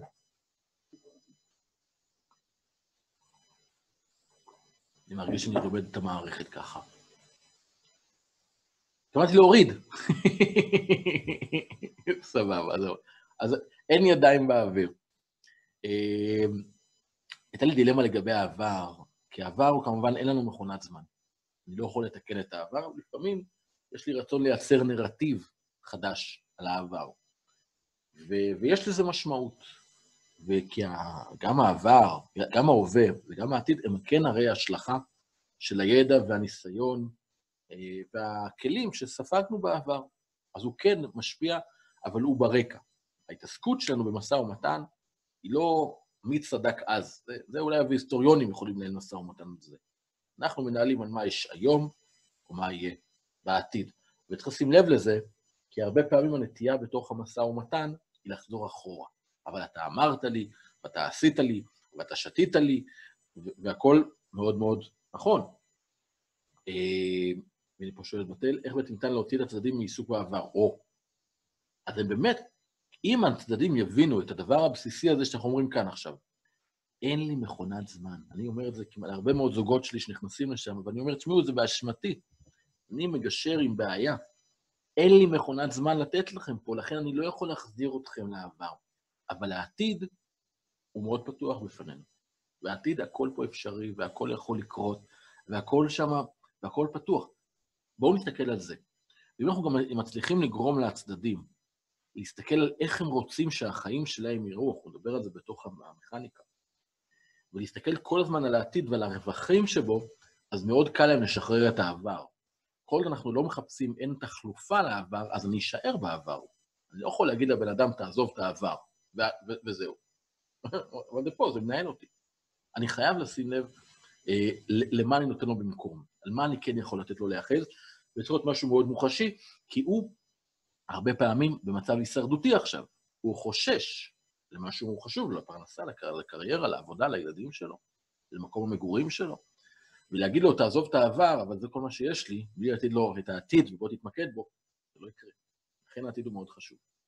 אה, שימוש בעבר, כתב יונתן, שימוש בעבר יהיה נכון בהנחה שיש לו תרומה להווה העתיד, ולא יצירת הכבוד, ובטח שיפרקו את המשא ומתן. זה גם נכון, כמו בסרטון המשעשע שהראיתי לכם בהתחלה, הם אמרו להם, קצת גסה, אבל מה, בחתונה שלכם לא היה טוב? לא נהניתם? שמחתם? אפשר למצוא איזשהו רגע שהנה בואו הייתם חברים. הבעיה היא שלנו כמגשרים, זה שאני יכול לשער שהאירוע היה חיובי, לא בהכרח. וגם כשעכשיו, כשהם בשיא המתח, יכול להיות שהם יבחרו לראות אותו בצורה אחרת. לכן, לדבר על העבר, אם אני לא בטוח במאה אחוז שהם הולכים להגיד לי את מה שאני רוצה לשמוע, זה מאוד מאוד מסוכן. אפילו אפשר להבין מה חי ורוכש בהווה כשמבינים מה היה בעבר, כותבת דורית. תראי, אמ, זו שאלה, הלפעמים פה הוא שאלה, אבל פה אנחנו נכנסים כבר בתוך עולמות הטיפול. ואני לא מטפל. אני חושב שכדי להבין את האדם, מה היה לו בעבר, ואיך הוא התנהל, ומה הוא הרגיש, זה שאלות טיפוליות שהן גם מאוד מאוד סובייקטיביות ותלויות מצב וזמן ותודעה. זאת אומרת, יכול להיות שאני עכשיו, תחזיר אותי לילדות, איך הרגשתי, אבל אני מסתכל על זה בעיניים של בן 40. אז זה לא בהכרח נכון לאיך הייתי אז. אז זה עולמות כבר הטיפול, אני מאוד נזהר מהם. אה, מה גם שבתוך קונפליקט, כל אחד שמתחיל לדבר על העבר שלו, אה, זה יכול לגרום לצד השני להסתכל איפה, איך פספסו אותו ולמה לא רואים אותו, ואז זה מתחיל לייצר איזושהי מחלוקת על נרטיבים מהעבר, ואין לנו מה לעשות עם זה. אני תמיד צריך להסתכל בגישור ובמשא ומתן על העתיד. אם אני מסתכל על העבר, אני לא אצא מזה.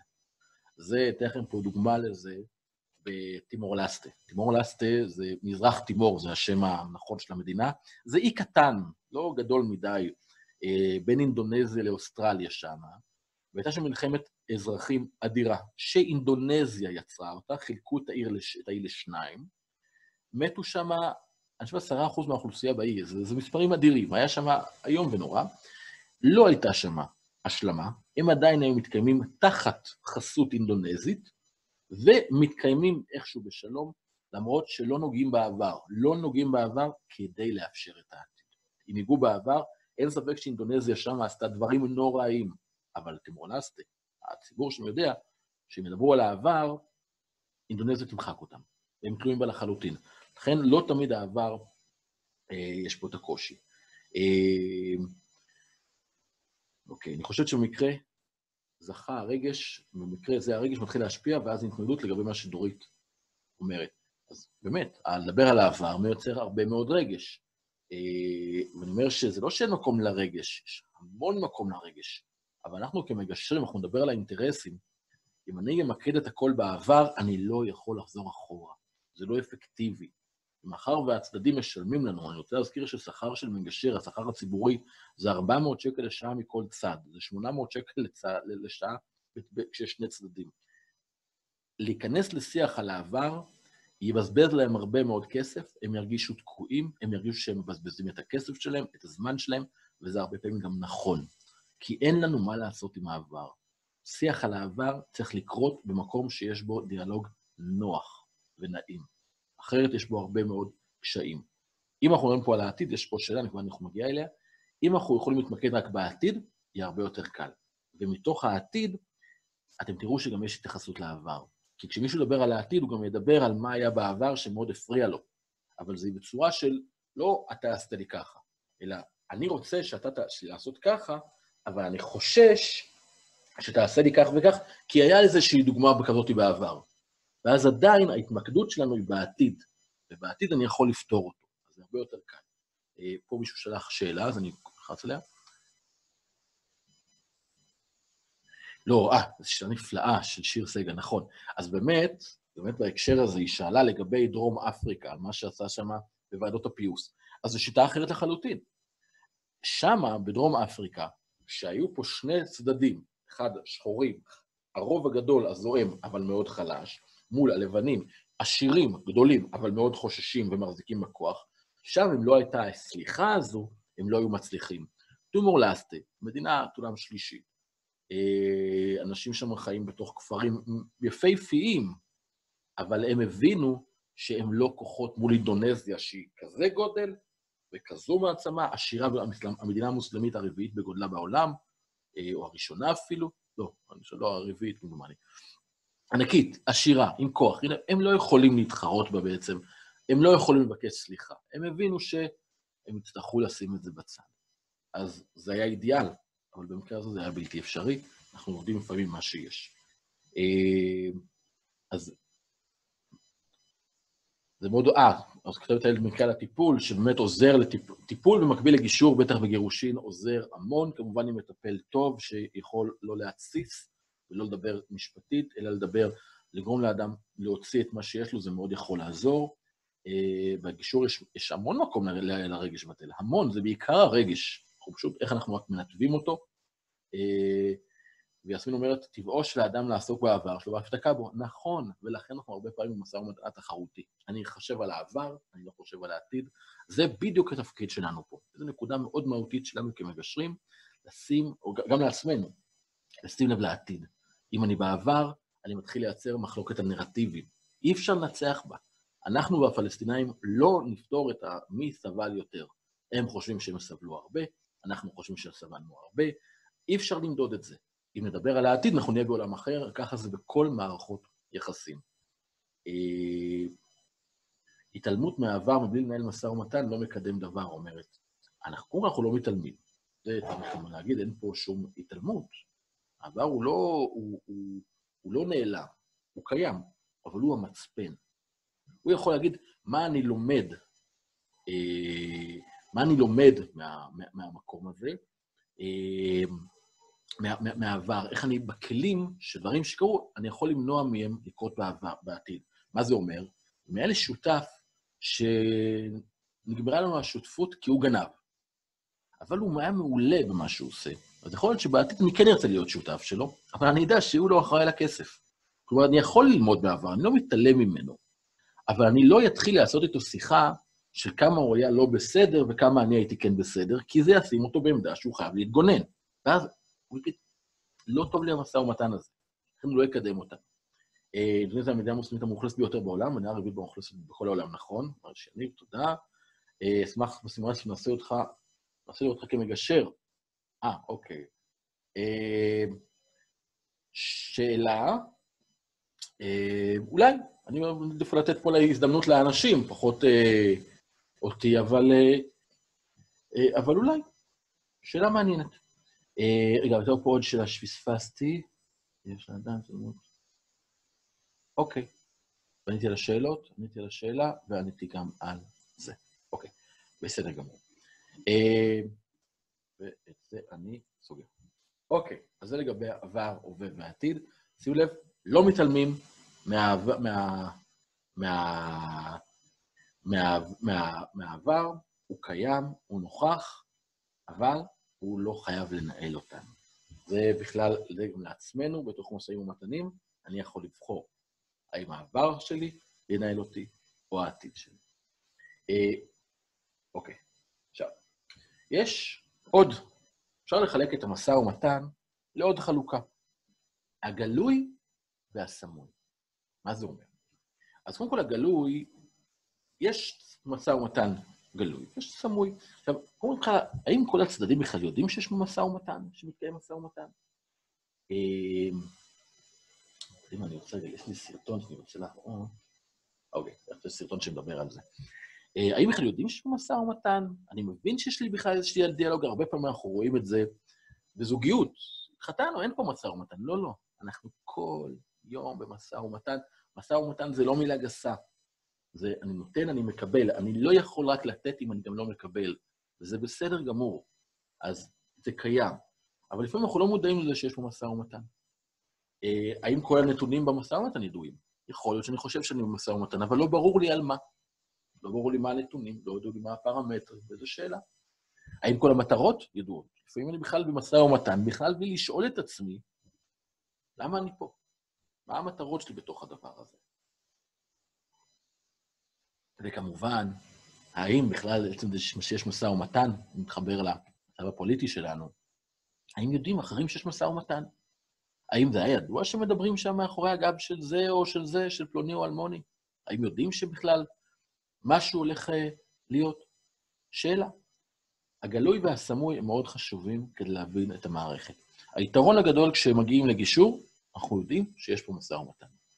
אבל, אם אני מבין, וזו הבנה קשה, שבכל מפגש שלי עם אדם אחר אני נכנס למשא ומתן, אז כבר אין לי בעצם, כבר סמוי. כל, הכל על הש... חסוי. זה לא סמוי, זה חסוי, אני צריך לתקן את זה. אה, סמוי. אני אתקן את זה במצגת, סלחו לי. אה, וצריך, כשאם אני יודע את זה, שיש לי פה משא ומתן סמוי כל הזמן, אני יכול לשים לב לדברים, אני יכול לקרוא, לשאול בכל רגע, טוב לי? לא טוב לי? מה אני רוצה? מה אני יכול להרוויח מהסיטואציה הזאת? יכול להיות ששום דבר, יכול להיות שזה רק מערכת יחסים, זה לא, זה לא שום דבר, זה דבר מהותי, אבל יכול להיות שיש פה הזדמנות.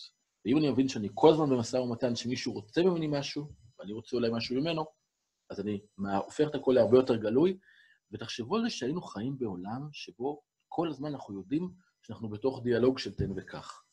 זה נשמע לי מוזר קצת, אולי קצת מוריד את הרומנטיקה בתוך העולם, אבל הרבה יותר קל להתמודד עם המקום הזה, והרבה יותר מוריד אה, סטרס. זה יכול להיות דבר נפלא, אני הייתי מאוד שמח אם זה היה קורה. אה, חלוקה נוספת, זה האם המשא ומתן הוא, מת, מתמשך או חד פעמי. ברור שמערכת יחסים חד פעמית, אני עכשיו יודע שאני עכשיו עושה איתך עסקה, ויותר לא אראה אותך לעולם, אז פחות אכפת לי איך אתה תצא בתוצאה הזו. כמובן, אני בן ישר, אני לא, לא אפגע בך, לא אעבוד עליך, לא עוד שום דבר, אבל אני פחות אשים דגש על, ה, על התוצאה שלך. לעומת אם אני יודע שאנחנו מחר ממשיכים להיפגש, או שאפילו ניפגש בעתיד, אני רוצה להסתכל, אני לדעת שאני יכול להסתכל עליך בעיניים ולהגיד, ולהגיד לעצמי, אני בגב זקוף, לא, לא רימיתי, לא שיקרתי. עכשיו, האם יש קווים משיקים בינינו? לפעמים אנחנו עושים משא ומתן עם מישהו, ואנחנו חושבים שהוא לא... נפגשנו סביב איזה נושא, אבל פתאום אנחנו מבינים, או אולי אנחנו לא מבינים, אבל זה באמת, באמת קיים, שיש המון דברים משיקים בינינו. אנחנו בתחומים שונים, אנחנו, הפנאי שלנו דומה. כלומר, כלומר שיש סיכוי סביר שאנחנו עוד ניפגש ביום מן הימים. ובמקום הזה, אה, צריך לקחת את זה בחשבון כשאני מנהל את המשא ומתן מולך. זה אמר פעם אריאל שרון, זה משפט שאני מאוד אוהב להשתמש בו, הוא ישב בקפיטריה, בכנסת, ואומר, ויש מלא אנשים מסתובבים, והוא אומר לאחד העוזרים שלו, אתה יודע, אנחנו כל הזמן, כל הזמן עסוקים בפוליטיקה, בלהרוג אנשים, בלהעלים אותם, בלחסל אותם, פוליטית כמובן. אבל כל הזמן הם עוד פה. וזה העניין. אנחנו הורגים מישהו, והוא עדיין כאן מולנו. צריך להתמודד עם זה. אה, הנה, כותבת פה שירה, בעולם הארגוני, נכון, מערכת יחסים, היא יכולה להתחיל עם מישהו כספק, אבל פתאום היא להפוך ללקוח, או כמתחרה. זאת אומרת, ואני תמיד צריך לדעת את הדבר הזה, ולכן תמיד יש לי אינטרס לשמר את מערכת היחסים ולהתייחס אליה, אה, גם אם אני חושב שזו מערכ... שזה. שזה משא ומתן חד פעמי, להתייחס אליו כמערכת... כמשא ומתן מתמשך כתוך... מתוך תהליך ארוך. כי, זו גם שאלה שכתבתי פה, האם המשא ומתן הזה עומד בפני עצמו, או שהוא חלק מתוך משא ומתן רחב יותר. לפעמים אני מנהל פה איזשהו מולך, איזשהו דיאלוג, אבל אני בכלל לא מודע לזה שאתה מנהל מה, מה, עם הבוס שלי, עם צד אחר, עם ההורים שלי, לא יודע, עוד איזשהו משא ומתן, שבעצם שם את המשא ומתן בינינו בתוך איזושהי בועה. כחלק קטן מתוך משהו יותר גדול. וצריך את זה לקחת גם כן אה, בחשבון. אה, זה זה. אה, אני הבנתי למה הסרטונים לא שותפו, לא היה סאונד.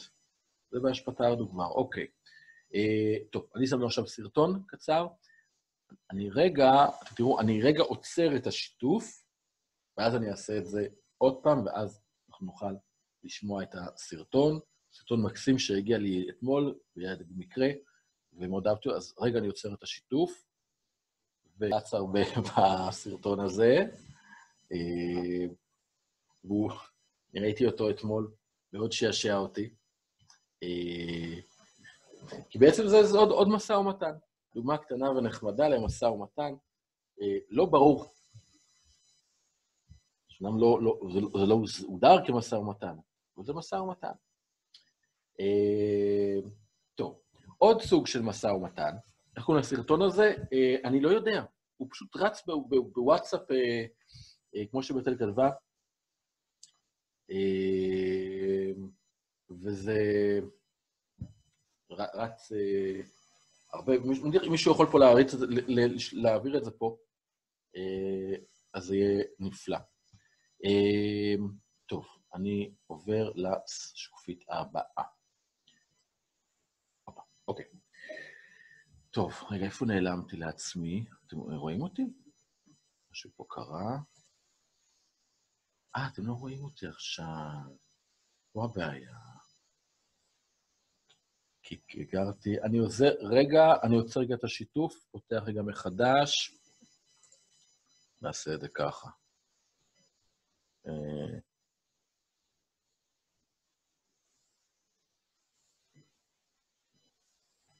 אוקיי, עכשיו רואים אותי. טוב, זה בכפתורים האלה. אני לאט לאט לומד פה את המערכת. טוב, עוד משא ומתן, סוג של משא ומתן שיש, זה משא ומתן ישיר או עקיף. אה, נשאלת השאלה, מי האנשים שאנחנו מולם אה, מתנהלים בעצם? והאם האדם שאיתו אנחנו מתנהלים, האם יש לו זכות להחליט? הרבה פעמים אני רואה במשאים ומתנים, גם בגירושין, שנכון שההורים הם אלה ש... שאמורים להחליט, אבל סבא וסבתא, למשל, הם גורמים מאוד מאוד חזקים מאחורה.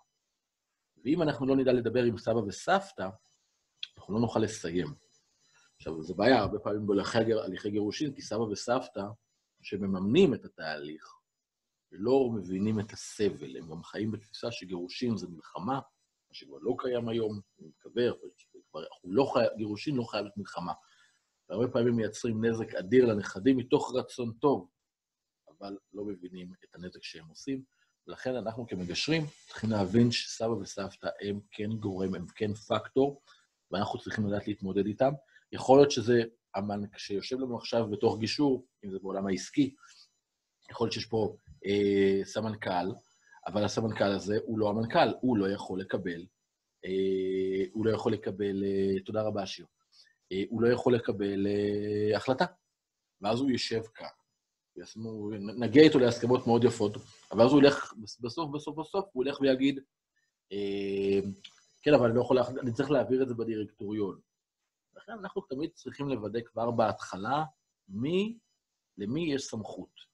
האם בחדר יושב לנו פיון, או יושב האדם המחליט.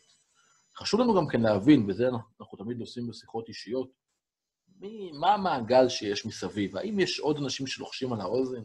האם יש עוד אנשים שמשפיעים פה על התהליך? ולהבין גם כן את האינטרסים שלהם. להיות שהאינטרסים הם אינטרסים של כבוד ויוקרה. אה, יכול להיות שהאינטרסים כלכליים. יכול להיות שהם, אה, אה, שלהם, לצד היועץ, יש אינטרס בעצמו בתוך הסכסוך שאנחנו מדברים עליו. לכן חשוב מאוד להכיר, לה, להכיר את זה, עם מי אנחנו מדברים. כמובן שאנחנו צריכים לייצר משא ומתן ישיר. כאן זה האידיאל, איתו הכי קל לעבוד. עם משא ומתן עקיף יש לנו הרבה יותר סיכוי, סיכוי רב יותר, שהמסרים יעברו בצורה לא ברורה, לא נכונה, ותהיה פה, אה, ותהיה אנדרלמוסיה. אז זה תמיד השאיפה שלנו, וצריך להבין את המקום הזה. אה, עוד סוג של משא ומתן זה רב משתתפים או צד אחד. האם אנחנו מנהלים פה את המשא ומתן שלנו מול אדם אחד, או שיש בו כמה משתתפים. פחות רלוונטי בגירושין, אבל בכל קונפליקט אחר. יכול להיות שיש פה כמה צדדים שיהיו מושפעים מההחלטות. יכול להיות שבכלל זה בפוליטיקה, למשל, אנחנו רואים את זה עכשיו, זה משא ומתן כל כך גדול על הקמת הממשלה, שיש כל, כל, כל ארגון, כל מפלגה עם האינטרסים שלה והאנשים שלה והמנגנון שלה. והפתרון, האומנות של הפוליטיקאים, שזה באמת אומנות שמתמחים בה, זה להגיע להסכם שלכולם אה, יהיה מקובל. ואז כותבת בתל איך מכניסים את האינטרסים של כולם במקרה של בחישה. הכותרת של, של תהליך שכזה, בלב מאוד בקצרה, זה נקרא תהליך של בניית הסכמות. מאוד נגיד רלוונטי ב, בהליכים של נגיד תמ"א 38, פינוי-בינוי וכאלה, שהיא מספיק דייר אחד כדי לתקוע את כל העבודה. אה, בתוך בניית ההסכמות, שאנחנו רואים שיש לנו הרבה מאוד משתתפים, אנחנו לא מתחילים בפגישה משותפת, שישר תעלה את הלהבות ותקצין, אנחנו מתחילים לעבוד אחד-אחד בנפרד. נפגשים עם כל צד, מבינים את הצרכים שלו, ומשם מתקדמים. אממה, יש פה קושי רב, כי בעצם מי בחר בנו לתוך התהליך? הרי אם לא ישבו כל הצדדים ביחד ובחרו בנו כמגשרים, אז אנחנו בעצם צריכים לזכות באמון של כל אחד מחדש. לכן יש פה איזשהו קושי אה, של סוגיית האמון. זה היה יכול להיפתר אם מישהו היה ממנה אותנו כמגשרים, אבל זה לא תהליך עדיין שקיים, אולי הוא יהיה יותר קיים עכשיו עם הסדה החדש, סדר הדין האזרחי, אבל נכון, בשוק הפרטי, פה יש איזשהו, איזשהו, אה, איזושהי לקונה. אה, לקונה זה כשמשהו לא, לא מוסדר בחוק, או, איזשהו, או משהו שהוא, שהוא, לא, שהוא פרוץ. כן יכול לענות על זה מוניטין.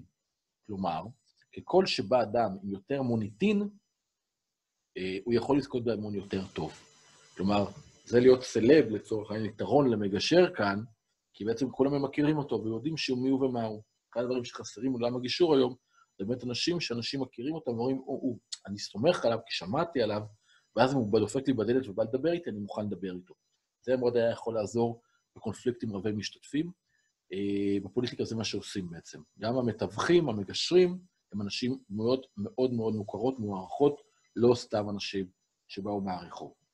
אה, עכשיו, דבר מאוד חשוב, בתוך באמת קואליציה רחבה, זה שצריך לשים לב לאינטרסים של כל קואליציה, אה, ולייצר עוד קואליציות. זאת אומרת, תמיד, תמיד, תמיד אנחנו נראה לאנשים מה הדומה ביניהם. לא נשים את הזרקור על המפריד, נשים את הזרקור על המקרב, ותמיד יש הרבה מאוד מקרב, בין אם זה שנינו מדברים עברית, בין אם זה שנינו היינו בגולני, בין אם זה שנינו גדלנו בצפון, בדרום. תמיד אפשר למצוא איזה משהו שסביבו לייצר איזשהו דיאלוג, בטח בישראל, מדינה כל כך חברמנית, חמה ו- ו- ואוהבת, אה, כשאנחנו יכולים לחבק. כשאנחנו בתקופה שאי אפשר לחבק, זה קשה, אבל אה, אנחנו אנשים מאוד חמים, תמיד אפשר לייצר איזשהו שיח ולחפש את המשותף. ואם אני ואתה, שנינו אוהבים אה, גן חיות, הנה זה נושא שיחבר בינינו, ייצר בינינו קואליציה. כמה שיותר קואליציות, יותר קל, זה מאוד מאוד אה, מקל. אה, הופה, לא, זה כאן. אה, אוקיי. טוב, שקף הבא שלי, פה זה מסתיר, אני אעשה הצידה, זה הבטנה. עכשיו, קודם כל, האם חייבים להגיע בעצם להסכם? אז אמרנו שבעצם זה שיש לי הסכמה, אה, זה שאין לי הסכמה, או שאין לי הסכם חתום, לא אומר שנכשלנו. זה לא מה שזה אומר. עדיין יכול להיות שאני בתוך תהליך וזה בסדר. עכשיו, לפעמים עדיף גם לא להגיע להסכם. מתי? מתי עדיף לא להגיע להסכם? כשהתוצאה, למשל, שמה שיש לי היום יותר טוב לי מללכת להסכם. אני הרבה פעמים מקבל הצעות. תעשה לי ככה, תעשה ככה בגישור. לי טוב כרגע. ואם מישהו לא בא, נותן לי ערך מוסף, אז אין לי עניין, זה לא... אין לי, אין, אין לי עניין במשא ומתן, כי לא מראים לי מה לי יש עוד להרוויח. עכשיו, זה מאוד מאוד חשוב, כי אם אין לי מה להרוויח, אז לא, אני נשאר במקום שלי. וזו בדיוק הבטנה.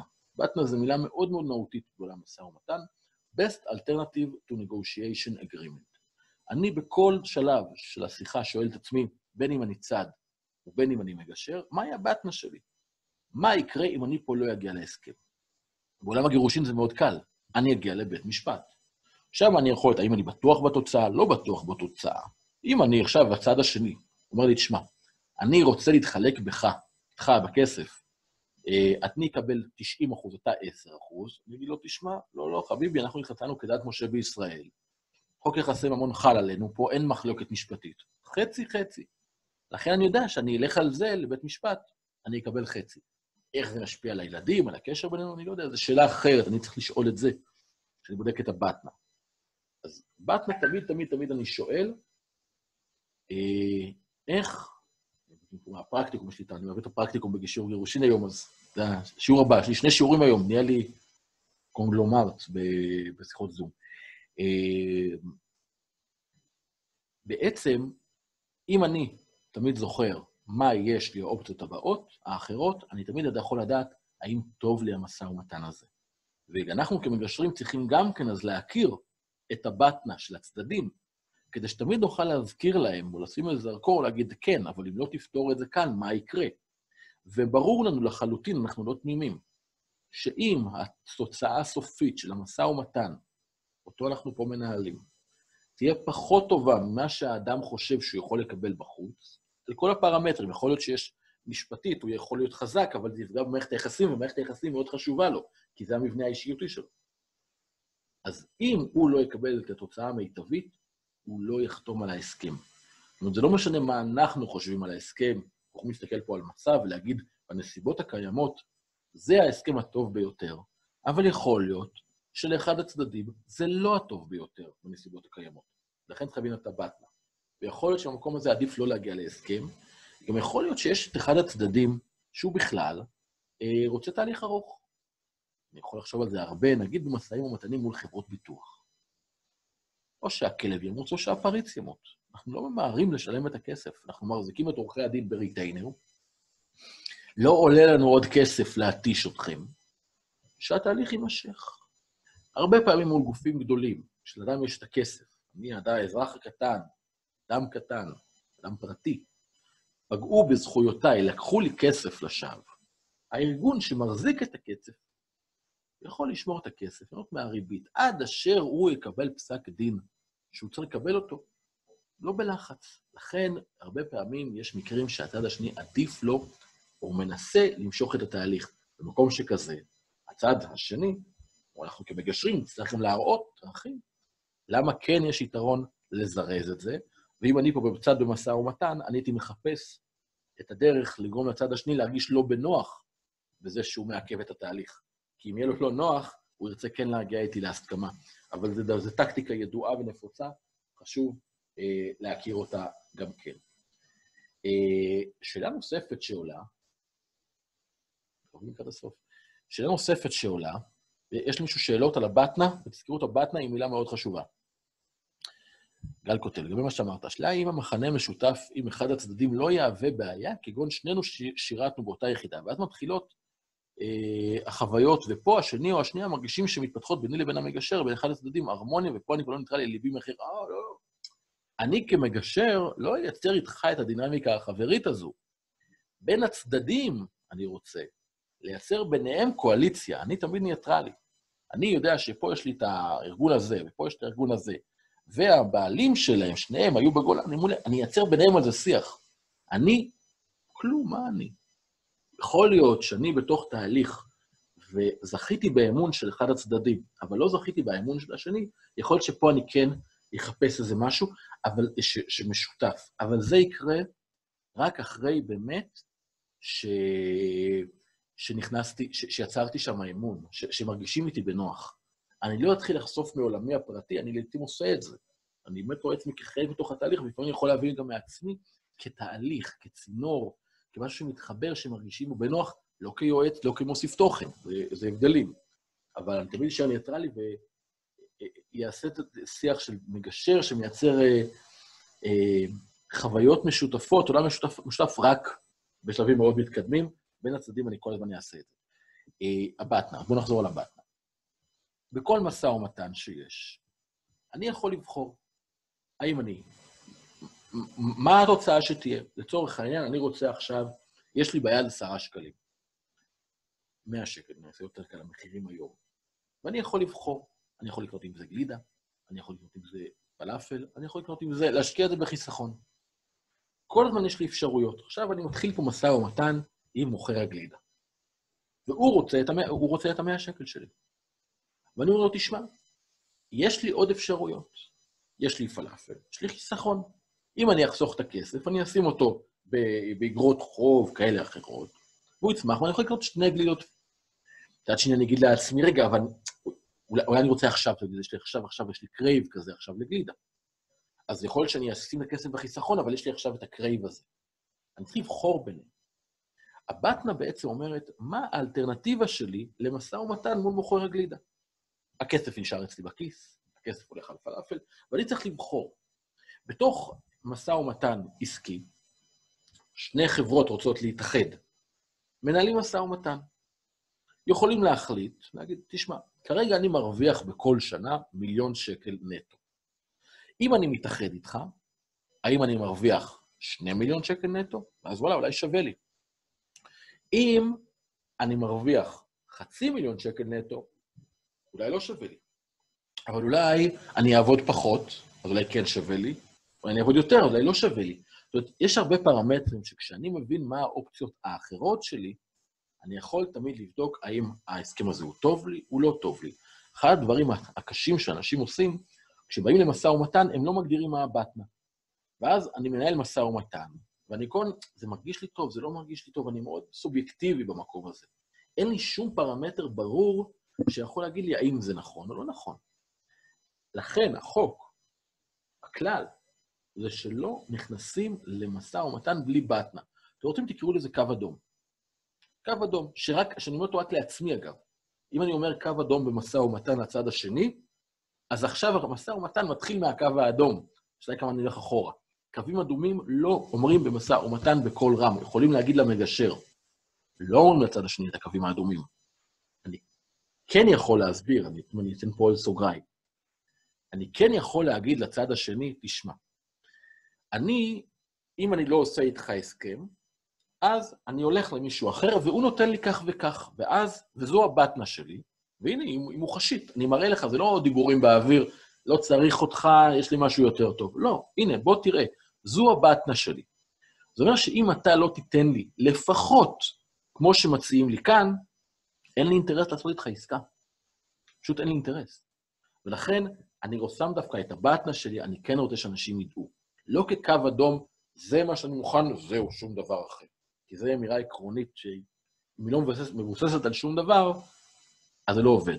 בטנה מבוססת על מה יקרה באלטרנטיבות האחרות. זה לא סתם קו אדום, זה קו אדום מבוסס. אוקיי? ברור? יופי. אנחנו בזמנים, חמש דקות. טוב. השאלה הבאה, אפשר להגיד שזה סדרי עדיפויות חשיבות, זה סוג של, אבל במקום אחר. זאת אומרת, אני יכול גם בתוך המשא ומתן הזה להגיד, תראה, זה סדר העדיפויות של הדברים שחשובים לי.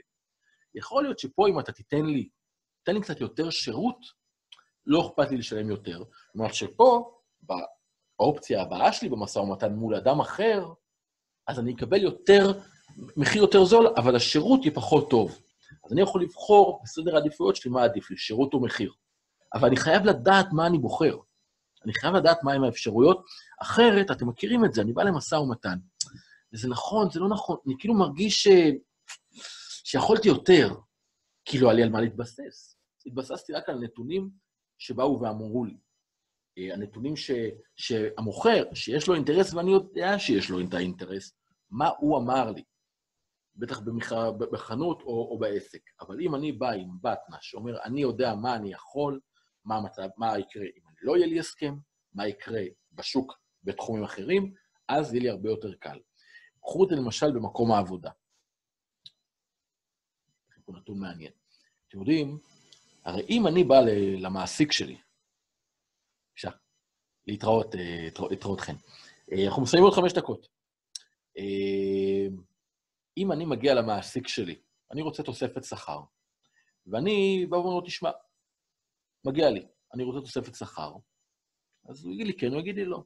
אבל אם יש לי בטנה, אז הוא אומר, בטנה, אני יודע שאם אני עכשיו עוזב אותו, יש לי פה הצעת עבודה ששכר יותר גבוה, ואני יכול להגיד לו, אז גם בלי להגיד לו את זה, אני קודם כל בזה הרבה יותר זקוף. כשאני בא למשא ומתן, כשאני יודע מה, או שיש לי אופציה אחרת טובה, אני מגיע חזק.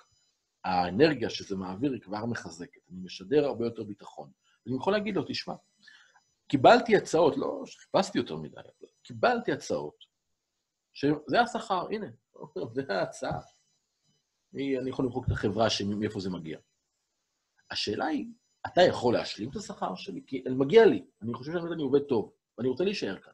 אבל תשמע, זה מה שמציעים לי. מה אתה מציע לי לעשות? הבטנה פתאום הופכת להיות איזשהו כלי ערך מאוד מאוד גדול שלי במשא ומתן, שהוא לא סתם אני ממציא, סתם אני מתפלסף. לא, הנה, יש פה באמת נתונים ברורים. זו הצעה שקיימת. אמ, ולשני אין בטנה נכון, גם לשני יש בטנה. מה קורה כשלמוטב יש בטנה אחד? כלומר, אחד חייב את ההסכם, או שזו התוצאה ביותר בשבילו. ואז בגישור, אחד אומר, טוב, אני יכול ולא עשינו, dead end, ללכת, אז השני נמצא בזה. זה שירות רע למגשרים, לאחד הצדדים? לא. זה שצד, אני עכשיו מדבר כצד, צד מגיע עם בטנה, וגם הצד השני מגיע עם בטנה. ואם אני בטנה שלי, אומר, ההסכם הזה, אם לא יקרו בו 1, 2, 3, 4, הוא לא טוב לי, והצד השני אומר, אז אני מעדיף את האופציה ההיא, והצד השני אומר, אם אני לא מקבל 1, 2, 3, 4 שון שונים, כמו שיש לי פה, אז ההסכם הזה הוא לא טוב לי, אז לא יהיה הסכם, וזה בסדר גמור, זה לא... המגשר פה, אנחנו לא חייבים להגיע פה תמיד להסכם, כי אם יש הסכמה ויש פה תהליך, נפלא. אם כל אחד מהצדדים, על אף הרצון לשתף פעולה, הבין שיש לו הצעה יותר טובה במקום אחר, אז הם ילכו להצעה יותר טובה, וזה בסדר גמור. לא חייבים לאלץ אנשים לייצר, מסע, לייצר שיתוף פעולה. איפה זה שונה?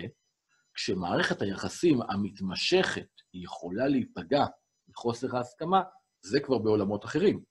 כי בגירושין, למשל, כל אחד יכול להגיד, אני חושב שיש לי פה בטנה יותר טובה.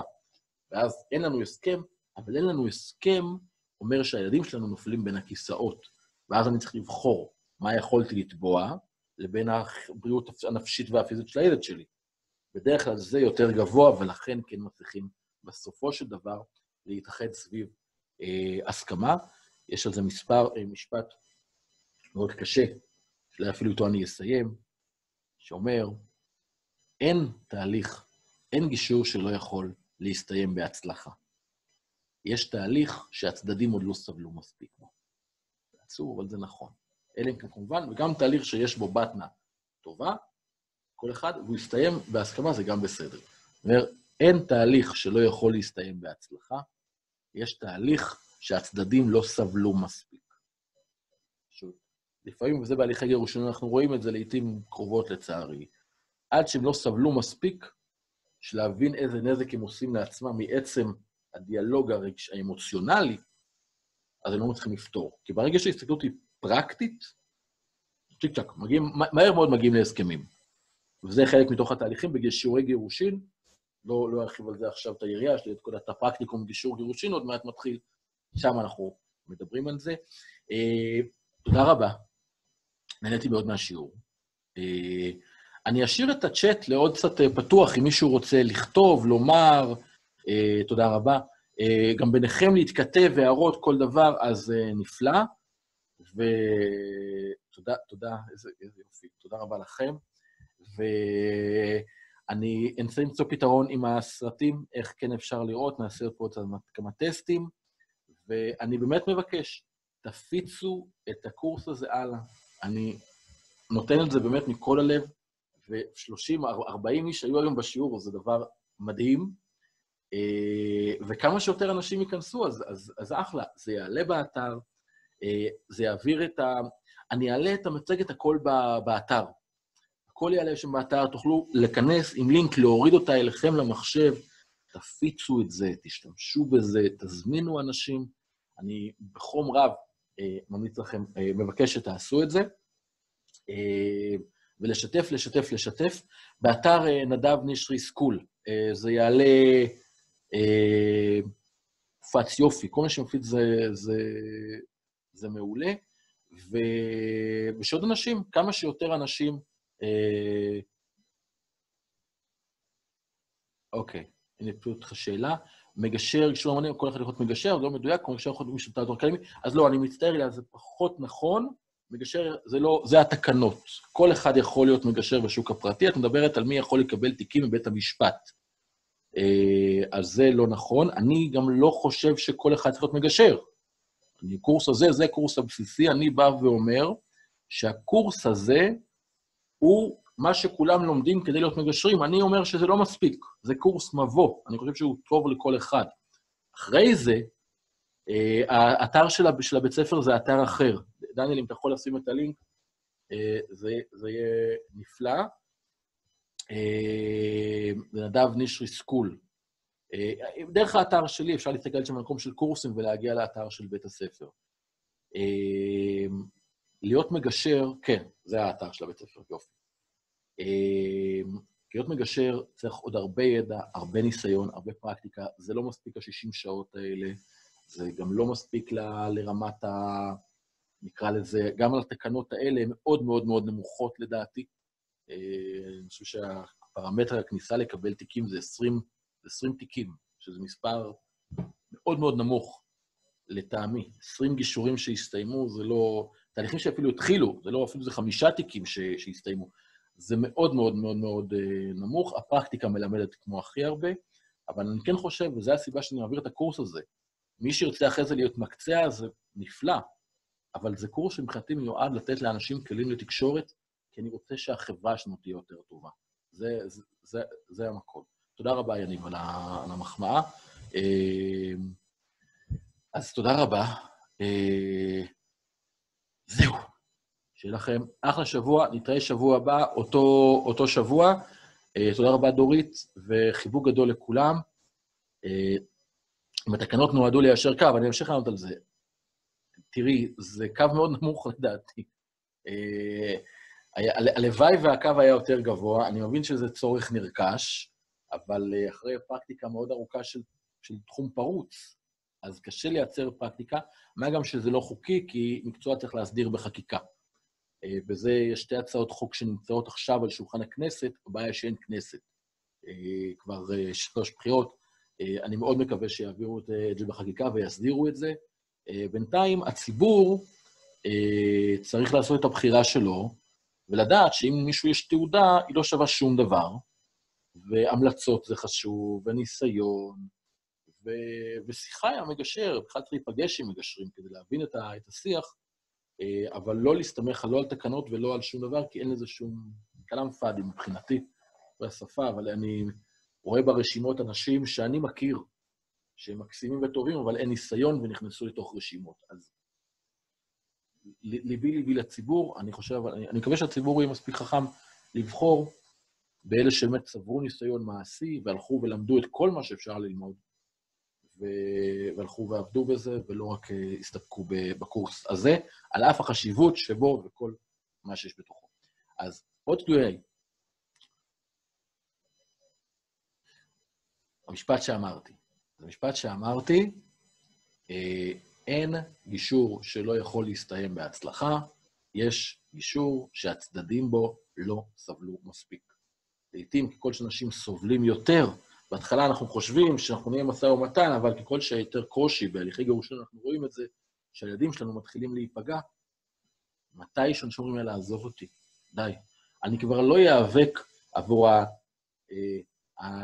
המיילים של הטיסה, כמו שהיה בוויכוח הזה. אני פשוט אגיד, די, עזוב אותי, אני בשביל הילדים שלי אוותר על המיילים האלה. אה, זה, זה, זה המקום. אה, זהו, נראה לי שסיימנו להיום. תודה רבה, שיהיה אחלה ערב, אחלה שבוע, הרבה בריאות, שמרו על עצמכם. כן, שאלה אחרונה, שירה, שאלה אחרונה, בשאלה אחרונה.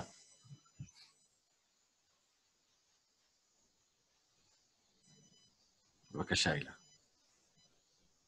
איך אני מעריך תהליך גישור מוצלח? שהצדדים מרוצים, ששני הצדדים מרוצים ויש ביניהם מערכת יחסים אה, שיכולה להמשיך, ועד כמה שאפשר שהם לא צריכים את המגשר.